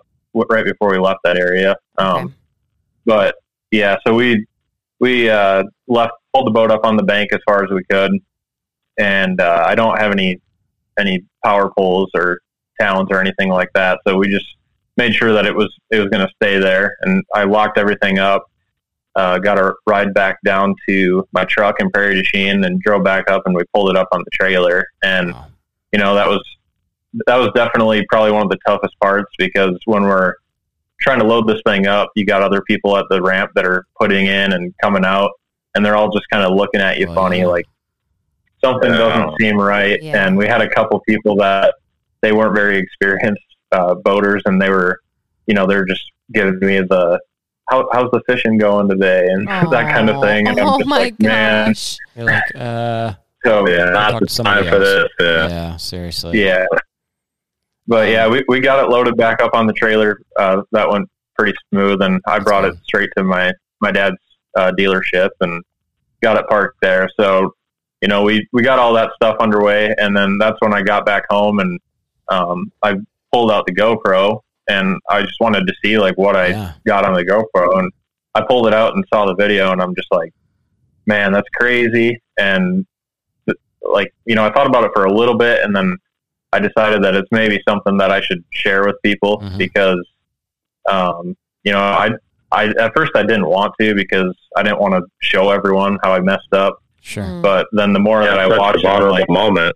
yeah, Yeah. I mean, I was really putting myself out there for failure because I I could just hear the people commenting on it and saying that I was being reckless or I, you know, I was I was running too fast. You know how all the people All the talk about bass experts. fishermen running running around down the river. So Yeah. that that's kind of what I was worried about. But um, no, overall, it's actually been the opposite of that. I Good. I shared it and the video kind of went a lot crazier than what I thought it would. I think Wired to Fish uh, shared an article about it, Wow. and I've had a, I think over a thousand people have shared the the original post. That's Yeah. crazy. So yeah, it has like two hundred thousand views on Facebook Wow. right now. It had like Jeez. 20 yesterday, like 20,000. That's dude. crazy. That's crazy. Yeah, you know, I think it's sad. I understand that this stuff doesn't get caught on on video all the time, but I really think it is kind of sad that me hitting a log with my boat gets way more attention than than uh, Dan Mon, the guy that won the tournament. Yeah. So Mm. yeah, that sucks. it's Yeah, just you kind of mentioned- yeah, it, it kind of sucks how that works. It, it's like you know you accomplish things that that are crazy. You know, winning a BFL is something that It's a you know deal. a lot of people never accomplish, and you know, unfortunately, people just don't care about that kind of stuff. They care about Mhm. the guy that just hit a log running down the river. Yeah. Yeah. Um. What? Okay. So I want. uh, Can I ask you details? Is, is this acceptable? Or you? Yeah, go for it. Okay. Okay, so you hit the thing. I totally under I mean, I completely understand what you were thinking like, "Oh no, my prop or my lower unit or whatever." Like, you know, especially if you've run that area many times, it makes sense that you would try and trim up or you'd try and steer or whatever. I totally get it. Um, once you realize that your motor was like gone, gone, and your co angler, um, what time of day was this? When did this happen? Like 10, 11? It was like ten thirty. Okay. I I, was just trying to put that time together in my head from where you went, how long you fished, whatever, running. Um, what did- what was the conversation like? I mean, did you guys say anything to each other? Was the boat taking on water? No, so the boat itself has a little bit of damage. Um, I think the motor hit it somehow when it came off, and there's some fiberglass chunks that, you know, they're kind of gouged out of the back of the the, the boat there. But it's, Like on the I think it's all or- stuff that can. Yeah, Okay. it's kind of like off to the side, and Okay. there's a little bit underneath and stuff, but it's nothing's too deep. It didn't go all the way through. I think it can all be fixed. Wow, Um, awesome. and yeah, the the motor ended up. Uh, it was like the motor mount that ended up breaking, Yeah, that's where it's looked like mounted the onto the jack plate. Holy crap, that's crazy. Yeah, How do you break through But something the like jet- that? man, I don't know. I mean, like my my dad told me that he's never seen anything like that out of all the years that he's been working at the dealership, and Could people have, have come in. I mean, Log like the log, Yeah, like the geometry, the way it hit had to be just- into it, and then Yeah, just I'm, like, I'm over here. Look, we we run a Lola and I run a um a 2019 Evinrude E-TEC G2, a 250 HO, and I'm over here looking Yep. at the the motor mounts on it right now, and the thought of that breaking doesn't even seem possible. I know, like if the It doesn't even seem wedged possible. perfectly up into it, and then just went as you're going. Golly. Maybe So, I don't know. So yeah, so did you guys say There's- anything to each other? Did you have a conversation after, like as soon as it happened, or what did that Yeah. look like? Was it just well, shock? yeah, in the video too, I I I have a little bit of that. Um, it was basically just me right away asking him if he's all right. yeah, Um, I I mean, I knew that neither one of us were hurt bad because we kind of just got shook around when the Sure. when the boat made that that turn, and we both stayed in the seat. So um, obviously the motor didn't come up and and hit us, thankfully. But Thankfully. Seriously. um, I I just made sure he was good, and then he was he was a super great dude. I mean, I wish we could have got on him and, and just had a good tournament because that dude was probably the best, one of the best co-anglers I've ever had for sure. Mm. And at first, he was just like, "Man, it's all right. The motor's replaceable." You know, just trying to make That's me feel a, bit, a little bit better about the situation. And then he called the tournament director and told him what happened, and he was kind of taking care of some of that while I was calling the insurance company and doing all that. So he was That's so super great. That's helpful. cool. Yeah, good Um, for him. yeah, I, would, I was Yeah, definitely lucky awesome. lucky to have him in the boat with me for the day, and then have the other guys that were fishing there come and help us out too. So Yeah, wow. Um, motor, jack plate, boat. Walk us through it. On the video, you can see anybody who is a legend dork like Lola and I. You can see that it's a legend. It's an alpha series just by the shape of the deck and stuff. And what's crazy is I've watched this video probably not as many times as you have, Collin, but I've watched it like 35 times maybe. Just like I, Lola saw the log. Well, I like slowed it frame in and, by like, frame, and then you can just. see I it, mean, you yeah. can just see it. She kind of sent me a picture. I'm like, oh yeah, there it is, because I was trying to see Otherwise it too. you- but yeah. you can see when you first go over it, your Mega 360. You can see like don't like just bounce down like a like a tip up or something. Ice fishing, like, and the fact that it went, yeah, you know, just from the bow of the boat to the to the back of the boat, just lightning. Just crazy. Oh my gosh! Any tell tell us about your boat. Tell us about the motor and what happened, or what what were you running? I mean, yeah. Yeah, so I I noticed what you were talking about. How the front end it almost seemed like it started to lift, like Mhm. the camera angle changed a little bit, Yeah. you know. And I, so I, I have just a manual jack plate on the back of the boat, Okay. and then I had a brand new uh, Mercury 225. It it was literally brand new. I put it on not even two months ago, I think. Oh think. my gosh. And- Yeah, so that that was a tough pill to swallow. I I got They're rid of my so hard to come by. so hard. yeah. to It, find. it took me I think Golly, like 10 10 especially the 11 two- months to get it.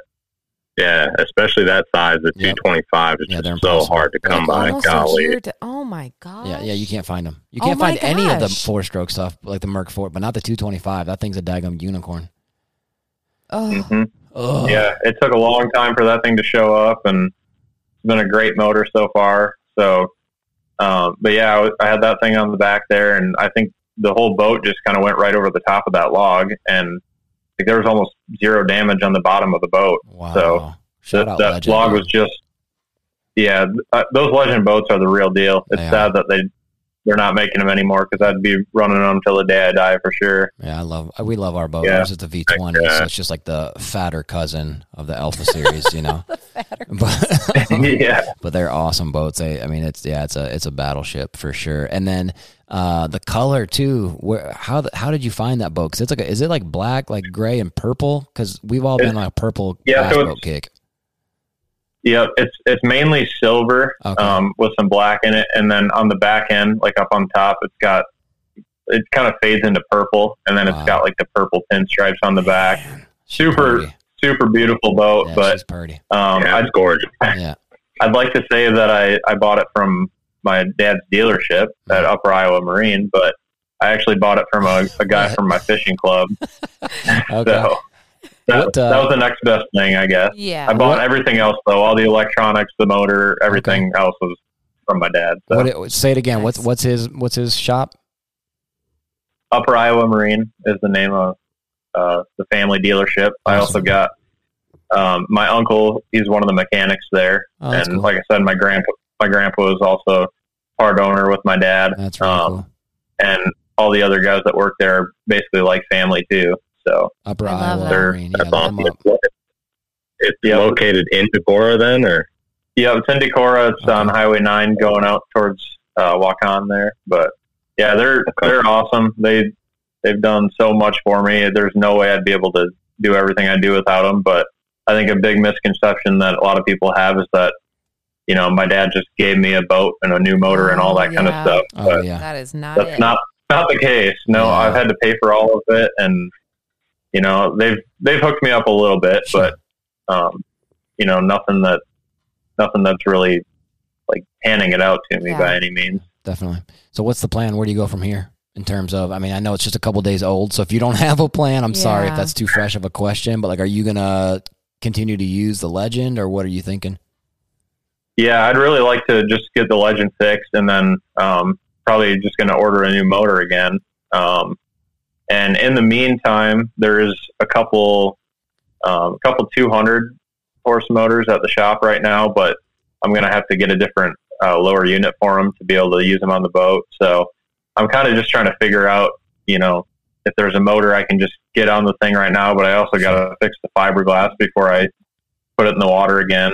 Um, so I don't know. It's it's not looking good for the legend for the rest of this year, but Mm. um, thankfully I have a lot of good uh, friends and connections, and I've had you know three or four people now that have offered me to use their boat, which is Uh, that's, That's great. so which is nice. awesome.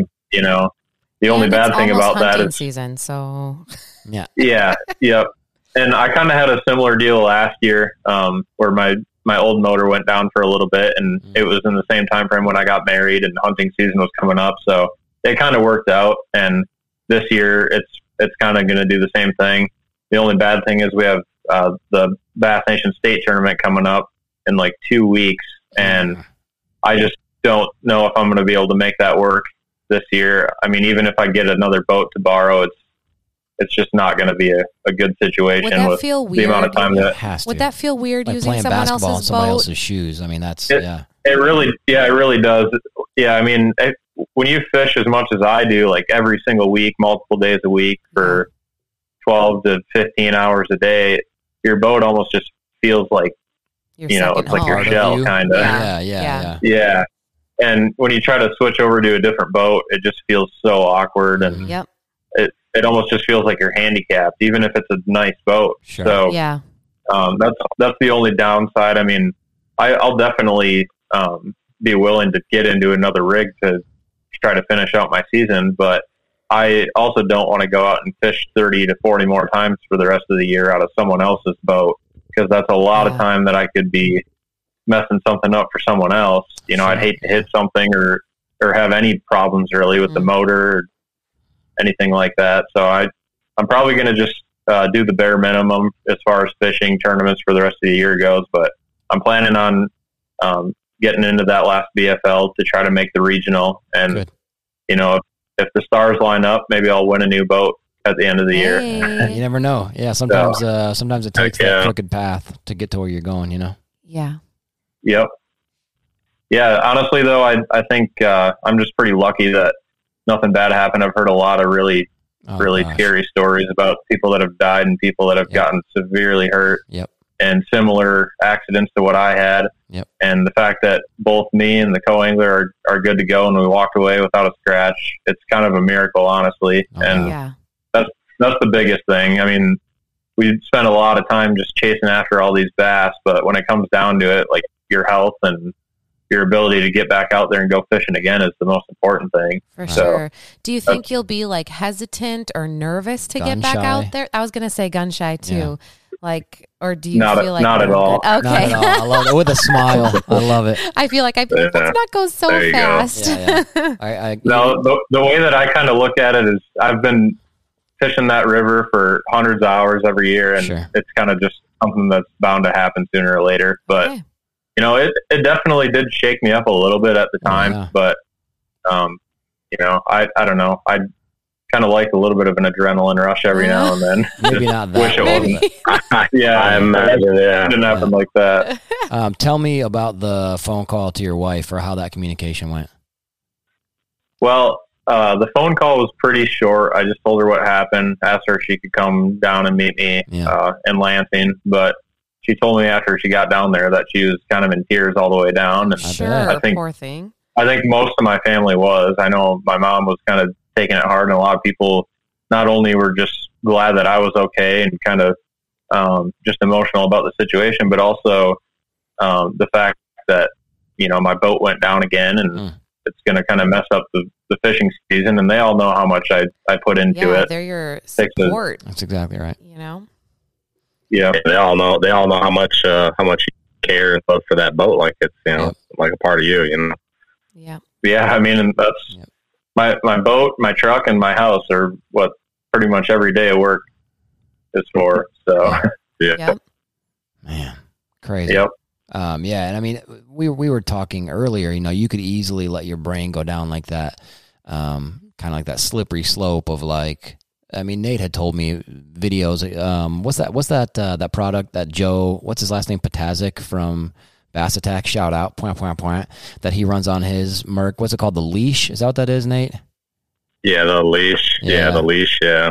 We were we Yeah. were just saying how like you know if you people have had things where they hit something and the lower unit comes you know with the motor of course comes swinging all the way around to the back deck and I mean, yeah things could have gone so much worse for you dude and I mean that's easy for me to say from my couch Right. right. I didn't go through what you just went through but I mean they could have gone worse man and so I think for you to be here just a couple days removed and have the foresight the maturity to say like you know it's a miracle I, I would have to kind of agree with you man and then be totally stoked to get back out there. yeah, to get right back on it. so dope. Yeah, Yeah, you know, there's a lot of things that definitely went right for us to walk away from that without anything bad happening, really. But yeah, at the same time, you know, part of me just can't help but think about all the things that went wrong for that even to happen in the first place. sure. And that's that's kind of where I'm at. I I feel like there's a good chance that something could have happened that we could have gotten hurt, but I also feel like that just shouldn't have even happened in the first place. And I just really don't know how to feel about it. I've been thinking about it a lot lately, and Are you an been- overthinker? Are you were you playing replaying it in your head I- over and over or Yeah, yeah? I would say I'm definitely an overthinker about some things, but I, I think my wife would say that I'm an underthinker oh. when it comes to other things. yeah, fair I think that's yeah. pretty common. Yeah. Just kidding, I, guys. I've said that a few on my end. Yeah, right. yeah, But like with this, you did you play it like over and over? Yeah. Like, like you know, like well, what went wrong, and how could I have done this if I would have differently? And if I would have done this, the shoulda, woulda, coulda. Like have that you kind let of your thing? brain do that, or are you trying to stay away from that mess? I my brain has been going there nonstop, but I Yeah. keep trying to not think about it. But yeah, like every every time that I, I think about that it happened and watch that video, it just kind of makes me wish that I would have ran out and just took the main channel. And that's Sure. really Yeah. The only thing that I could have done that would have 100% avoided that. Um, but I mean, other than that, it's just something that happened. It's it's done and over with, so you can't go back and change it. You just got to learn from it and try to make better decisions from here on out. And like you guys were talking about the leash, I've never even heard of that thing until this happened. So Yeah. I'm probably going to end up putting that on the new motor Yeah. for sure. And I Yeah, think a lot of people will after this Yeah. happened. Yeah. We all should run. Yeah, especially especially on the river. That place is shallow. Especially right now, it's. I mean, it's hard to find water that's over like three or four feet deep out there right now, other than the main the main river. So I know a lot of people haven't been running the leash, and a lot of people probably don't even know about it. So Hmm. Yeah. that's probably one of the biggest things that people have learned out of this. And man, if if we can save someone from hitting something and actually getting hurt, then Right. I'm kind of glad that this happened and we could we could all learn from it. Yeah. So Hey Nate, while we're on that Yeah, topic, give us Uh, two seconds. Walk us through what that is. bit. Walk, walk us through what the leash is, Nate. Tell people what that is. honestly, I don't I don't really know exactly what it's made of, but it's more of like a almost a braided steel cable Yeah. that uh, that goes around the lower unit and it bolts uh, it bolts to the to the motor mount Yeah, the or motor or mounts. to the, the motor. Yep. Um, and it it keeps the motor from coming up into the back of the boat if you ever do you know, hit hit you know, an obstruction in the water. Uh, so it's uh, I think they're pricey actually, but uh, you know if it's if it's something that can save your life, it's probably worth it. You know, like For you sure. said, we've seen all those pictures where the motors come you know up to the back boat or on, you know in between the seats and the prop is still spinning or something Yep. like that. You know, it, it it it can get really bad. Yeah, so Yeah. so just yeah, lucky to be blessed you are. So Yeah, man. Our uh, our buddy Joe, who I was talking about, he is a super cool dude. Fishes on the Bass Attack. He has a I don't know how new, pretty new Nitro VZ. I mean twenty XL. Is it a twenty or twenty one, Nate?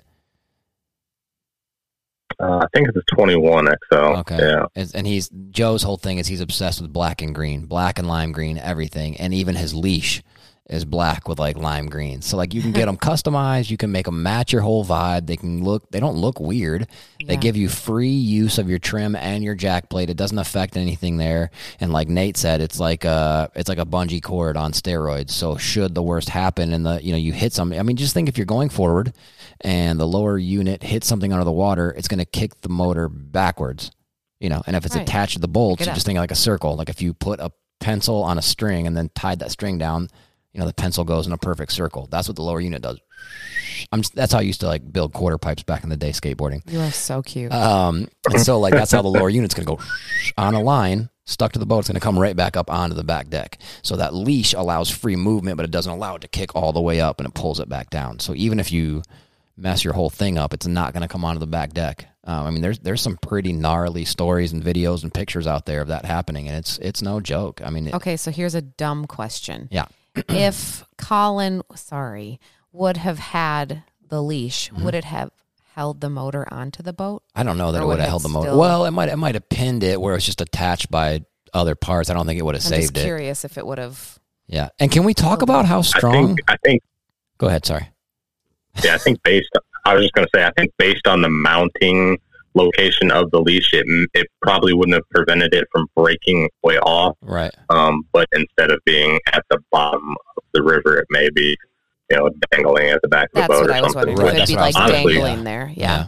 Yeah, Might have kind of Yeah. pinned it up against like the honestly, transom. could have could pay. Yeah, could maybe have done more damage to the boat. You know, um, you know, if that were to happen. So, True. but at least Mm, be- yeah. on the if back it's like deck. pinned on So, there, still spinning. So yeah. Hmm. Um, can we talk yeah, about? I, I think in my in my situation, it might have made it worse. Honestly, Yeah. I think what Yeah. happened was the best thing that could have happened. Yeah. And what But, an yeah, anomaly yeah, to situation to off break the motor mounts. I mean, what in the name of God? And and Collin, how strong are legend transoms? Holy Lord! I've heard some good stories about them, and And now, you that know. I put it to the test, Yeah. I'm a believer. yeah, I wouldn't. I wouldn't recommend Personal putting it to the test that way. Yeah, but uh, holy me Lord! neither. Uh, how much inspection have you done of your boat, like uh, in the transom, like in back in the battery compartment? Like, is there cracking? Is it is it warped at all? Is it just I haven't done a, a lot, but everything looks really good. oh, Um, other than you, you can tell the stuff, the damage that there is to the fiberglass is Sure. from something hitting it. Mhm. Like the, the motor must have hit the back, and then right, right, right. that little bit on the bottom, uh, on the on the very back of the boat, was probably from hitting the log. Mhm. Um, but yeah, I mean, everything else seems like it's it's pretty good. Wow. Um, but the jack plate is kind of bent, so we're gonna have to get a new jack plate for it too. But yeah, I'm, I'm praying to God everything is is worth fixing, and we can get that legend going again because I absolutely love it. Rides super nice, Heck yeah. awesome to fish out of. So Yep. What uh, what jack It's, plate do you a, run? it's an Alpha 199, isn't it? yep, Did you hear what? And uh, yeah, I think you said what jack? Yeah, what jack Yeah, what plate jack run? plate? Um, I'm not sure exactly what the brand was again. It's it's a manual jack plate, Right. um, so it's not a hydraulic one. And honestly, I'm a little bit glad that I can maybe get rid of that one and go with Go a hydraulic hydro. jack plate now. But Okay. I was just gonna Yeah, say, probably gonna- a- probably going to be looking at a new Atlas. yep, yeah, like a black one on that boat would look really good. Yep, maybe maybe get some uh, some purple I was gonna say on purple. the motor or red too. Yeah, that would be sick for sure. Um, so Yep. let, let's close it out there. And again, thank you times a million for being on this podcast and being willing, number one, to talk about tacos. I know that's a hard thing to talk about sometimes. uh, number two, talking about talking about this kind of you know I don't I just I can't think of a better word for it. Just carnage, just mechanical carnage. And again, I, I've said it twice or thrice, maybe. Mm-hmm. Um, I watched the video. I there is nothing that Collin is doing here that I'm like, oh man, he should have this. And there's so many internet experts who can kick a rock and just Yep. walk somewhere else. Um, but there's nothing where he's like, you know, trimmed way up or trimmed or way crazy. down or steering all wonky or he's walking real bad and still trying to get nothing. He's just running down the river. It di- didn't look crazy at all to me Right. um, stuff happens. So thank you, man, for coming on and being willing to um, talk through all that. Before we let you go, um, will you please hit us with um, hit the people with your socials? I know you told us about your uh, YouTube, but how do people find you um, just in general? So my YouTube channel is where I post all my videos, and that's Grind Season Outdoors. All right. Um, I also have a page on Facebook and Instagram for Grind Season Outdoors, along with my personal uh, pages. So I'd, I'd prefer like if people want to follow my personal page to go on Instagram and just follow that. Okay. Um, I I do post a lot of like fishing related and hunting related stuff on Facebook too. I kind of use my personal page as more just posting all that. I I really don't post personal stuff everywhere Okay. um, online at all. But yeah, I mean, basically it's it's YouTube, Instagram, and Facebook. Really, I don't. I'm not a big TikTok guy by any Okay. means. So uh, You're not out there doing dances and stuff. no, not at all. We Okay. funny a quick funny story about that though. Uh, my brother he's he started a, a TikTok account Uh oh. and I went over to my dad's place one day after work, and me and uh, a few of my siblings, we kind of just made some weird videos, you know. And one of the videos, I I ran up and I stuffed my little eight year old brother, eight or nine years old or whatever he was at the time, and he was trying to shoot bas- baskets with a basketball, and I just ran up and blocked him out of nowhere, and he turned turned around and dropped the f bomb. oh my gosh. So we, my brother posted that on his his TikTok page, and it ended up blowing up. Um, there was, I think, Sports Center and ESPN all oh shared my it and on all their platforms, and all together, That's I think the video ended up getting like 20 million views Oh or something crazy like that. That's amazing, dude. That's cool. That's And awesome. again, here you are working your can off, hunting specific deer, helping people learn how to fish better, and then your little brother being like beep after you blocked him just explodes. Man, that's what I'm saying. We just do some dumb stuff and it Yeah. blows up, Yeah. but That's all the all the uh, stuff that you actually work hard at and you accomplish, it's like no one no one cares to really crazy. watch all yeah, that. that's not as cute as little boy cussing and getting blocked in a weird little basketball deal for sure. So, uh, Nate, Yep. Lola, you guys got anything else you want to No, ask or just say thank to you so much. This Yeah. was so like really unexpectedly fun and Yeah. yeah, it was great. Yeah. Yeah. Well, before I leave, I do have uh, something to show you guys. Oh yes. Oh yeah, show, and tell. What are we doing, dude? Look at you, Collin. Yeah, Right. thanks, Come Collin. on, Thank- Thanks man. for saving our life here. We did ask Collin to bring a show and tell, And then and we then we totally forgot because we were so in, in just engaged in the Alpha One Nine Nine series story uh, with the boat. So, what do you got? What do you got for show and tell, Collin? Alrighty. Well, I'm glad that uh, I made the right decision on what I brought here. Show. I got I brought a couple of the sheds from Oh, Crazy. jeez. Yes. oh my god. Oh, Look wow. at that thing, dude. that's so the drop chunky. tine that he had the year before I got him. Wow. Yep. But Yeah, I wanted that's I wanted to bring the whole the whole head mount, but I had to leave it at the house. Yeah, that's Wow. understandable. Man, I, I can't believe they only scored 140. That thing's thick too. Like it's got some mass So on it, and that's the year before you shot Yep. it. So I assume it got thicker and bigger than that. Yeah, I did a little bit. Um, this side was the side that he grew the big drop tine on the Sure. following year. Um, Wow. on this side, he grew Oh yeah. right there. That's he grew his uh, oh, that's his other so drop tine. cool. Yep, Outta but he here. he lost he lost this G three here Oh, um, okay. the year that I got him. It's like it just flipped, he like it just went had- under. Oh yeah. Yeah, basically this one just went down. It like dripped down. Yeah. Yeah. Wow, dude, that is Yep. so rad. Thank But you for super showing cool. that. Yeah, hit, hit us, Yeah, hit us with a rattle. that- Hit us with a be a good rattle. Give, give us a rattle. They're kind of awkward to rattle Yeah. with. The big brow tines in there. Look at that But- thing. Oh. Yeah, dude. Gosh, that's sick. Wow, that is Yeah. so dope. Well, yeah, man. So thank you again for being on the show. Um, best of luck this year, bow hunting, um, shotgun hunting. Here in Wisconsin, we have rifle hunting. Oh. okay. Illinois and Iowa is shotgun only. Um, and honestly, man, like not to pump you up on some fake stuff, but um, you can absolutely come back from this like stronger than you were before the log fiasco. Like you can come back more focused and more appreciative. And like it's crazy the things that life uses to like recenter our vision. And not that you even needed it, not that you were Yeah. like way off or anything, but it's crazy how sometimes it takes that like for men that kick in the nuts to be like, all right, now I'm gonna, you know, whatever. I'm gonna look at things a little differently, or I'm gonna trust my initial gut, like when you were gonna run on that one side and then you decided to go the other way. Y- You know what I'm saying? Like I, I think you Yeah. can come back stronger, smarter, more strategic than ever with this. And I think um, you're you're 25, dude. Like you're not old like me. Like you'll you have so much time not to like to like if you really want to be on the elites like there's legitimately nothing stopping you from getting there and i think the fact that your dad um, runs that marine place that's such a rad not that you're getting like free hookups but that's an awesome resource to have in your pocket and um, yeah i think in the future you'll be the one where he's begging you for shout outs he's looking to you for like a handout like hey talk about me when you get your next blue trophy and you're like shut up dad you never hooked me up Oh or, stop. I don't know, but um, yeah, man, I, I see I see nothing but good for you in the future, dude. Truly. Yep, I totally agree. Yeah, I, re- I really appreciate it. I appreciate you guys having me on here, and you know, I've I've spent pretty much my whole life working from being the kid fishing on the bank to running the boat that I'm running now and fishing the tournaments I am, and I feel like if I just keep doing the right things, keep working hard, then the sky is the limit. It is Definitely. Yeah.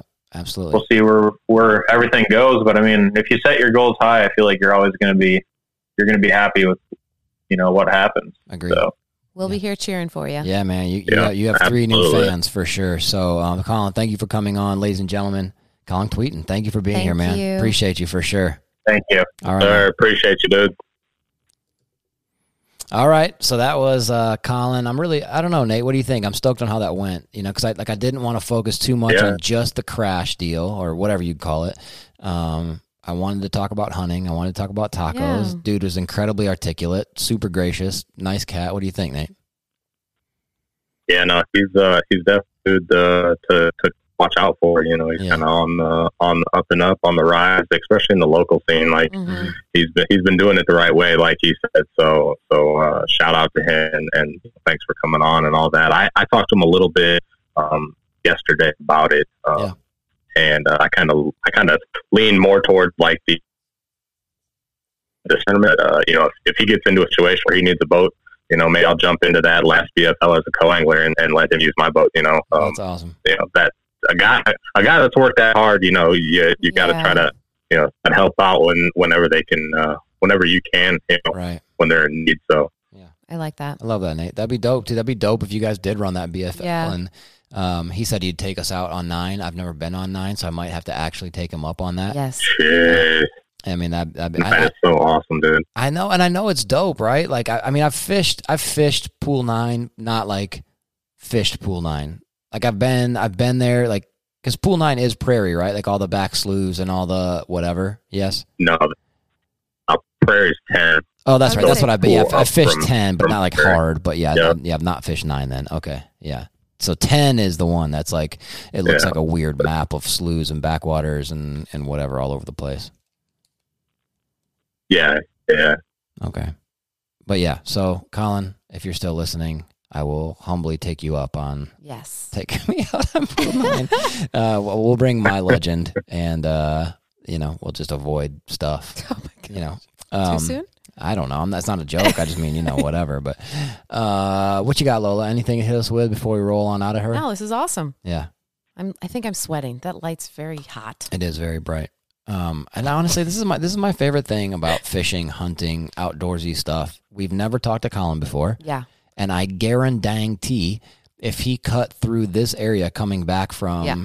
um, River Garden, Prairie Stream, or wherever he is in Minnesota, Spring Grove. I was close. Not even. Um, it wouldn't be weird at all. no. Like I'd he be could like, stop by the over, house and yeah, you stop by the house and grab a soda and we make some tacos and just Yeah. chill. Like, Yeah. and I love that about. um, Again, it's not that you can't make friends being car guys because you can. I've been in that Totally. scene. Yeah. You can't not make friends. I don't know, being a professional scrapbooker. I don't know. Oh my gosh. But like, there's something about the outdoors that just bonds people. And I would say to anybody hearing this, watching this, um, lean into that, man. Lean into the cool friendships that are um, formed in the outdoors. Because at the end of your life, I don't think when you're laying on your deathbed somewhere, I always see it as I'm gonna die in a hospital. I don't want to die in a hospital. I'd rather die in like a blaze of glory. Sorry, um, getting shot at by an outlaw or something Oh cool my gosh. um, in a saloon. I think I'm in the wrong time period. yeah. What are you? Anyway, um, but I think people always think of like when they're dying, like nobody's gonna look back and be like, you know, I wish I would have. I don't know. Been Scrolled through less. Instagram one more time. I wish Yeah. I would have bought a vintage hat on Etsy just one more time. the- Like people are gonna look They- back and be like, they remember your they rem- outdoor. they'll remember yeah. they'll remember the the relationships the friendships Yes. the people they bonded with people who maybe they never thought they would who's to say that maybe a year from now me and collin aren't running some bfls together or Right. he's coming up here when i don't have a co-angler and he's fishing bass attack with me Yeah. or i don't you know what I'm like there's just Yes. something the so rad for sure. about the outdoor connections that that just work out. Oh, and uh, I don't know if I'm allowed to say this, Collin. So if I have to edit this out, I'm not gonna. Um, but Collin is talking about starting a podcast, and I would love to be a resource to Collin and be like, here's some equipment I would look at. Here's some equipment I would avoid, or like here's Yeah. you know how our buddies at Working Class Bow Hunter do it and what works for them, and like there's just something so cool about it. Yep. I love it. I love it. I love it. Nate, you got anything? Do you love it? I love it. he leaned in all slow, leaned in all slow, and just said, "I love it." Well, Nate, thank you for putting up with us too, Nate, for uh, all the technical weirdness and trying to get everything set up week in and week out. I appreciate the fire out of you, dude, and um, yeah. Don't don't ever forget anybody listening. Um, if Collin isn't the most prime example ever with everything he's been going through, positivity is worth the effort. We will catch you on the next one. Bye. Peace.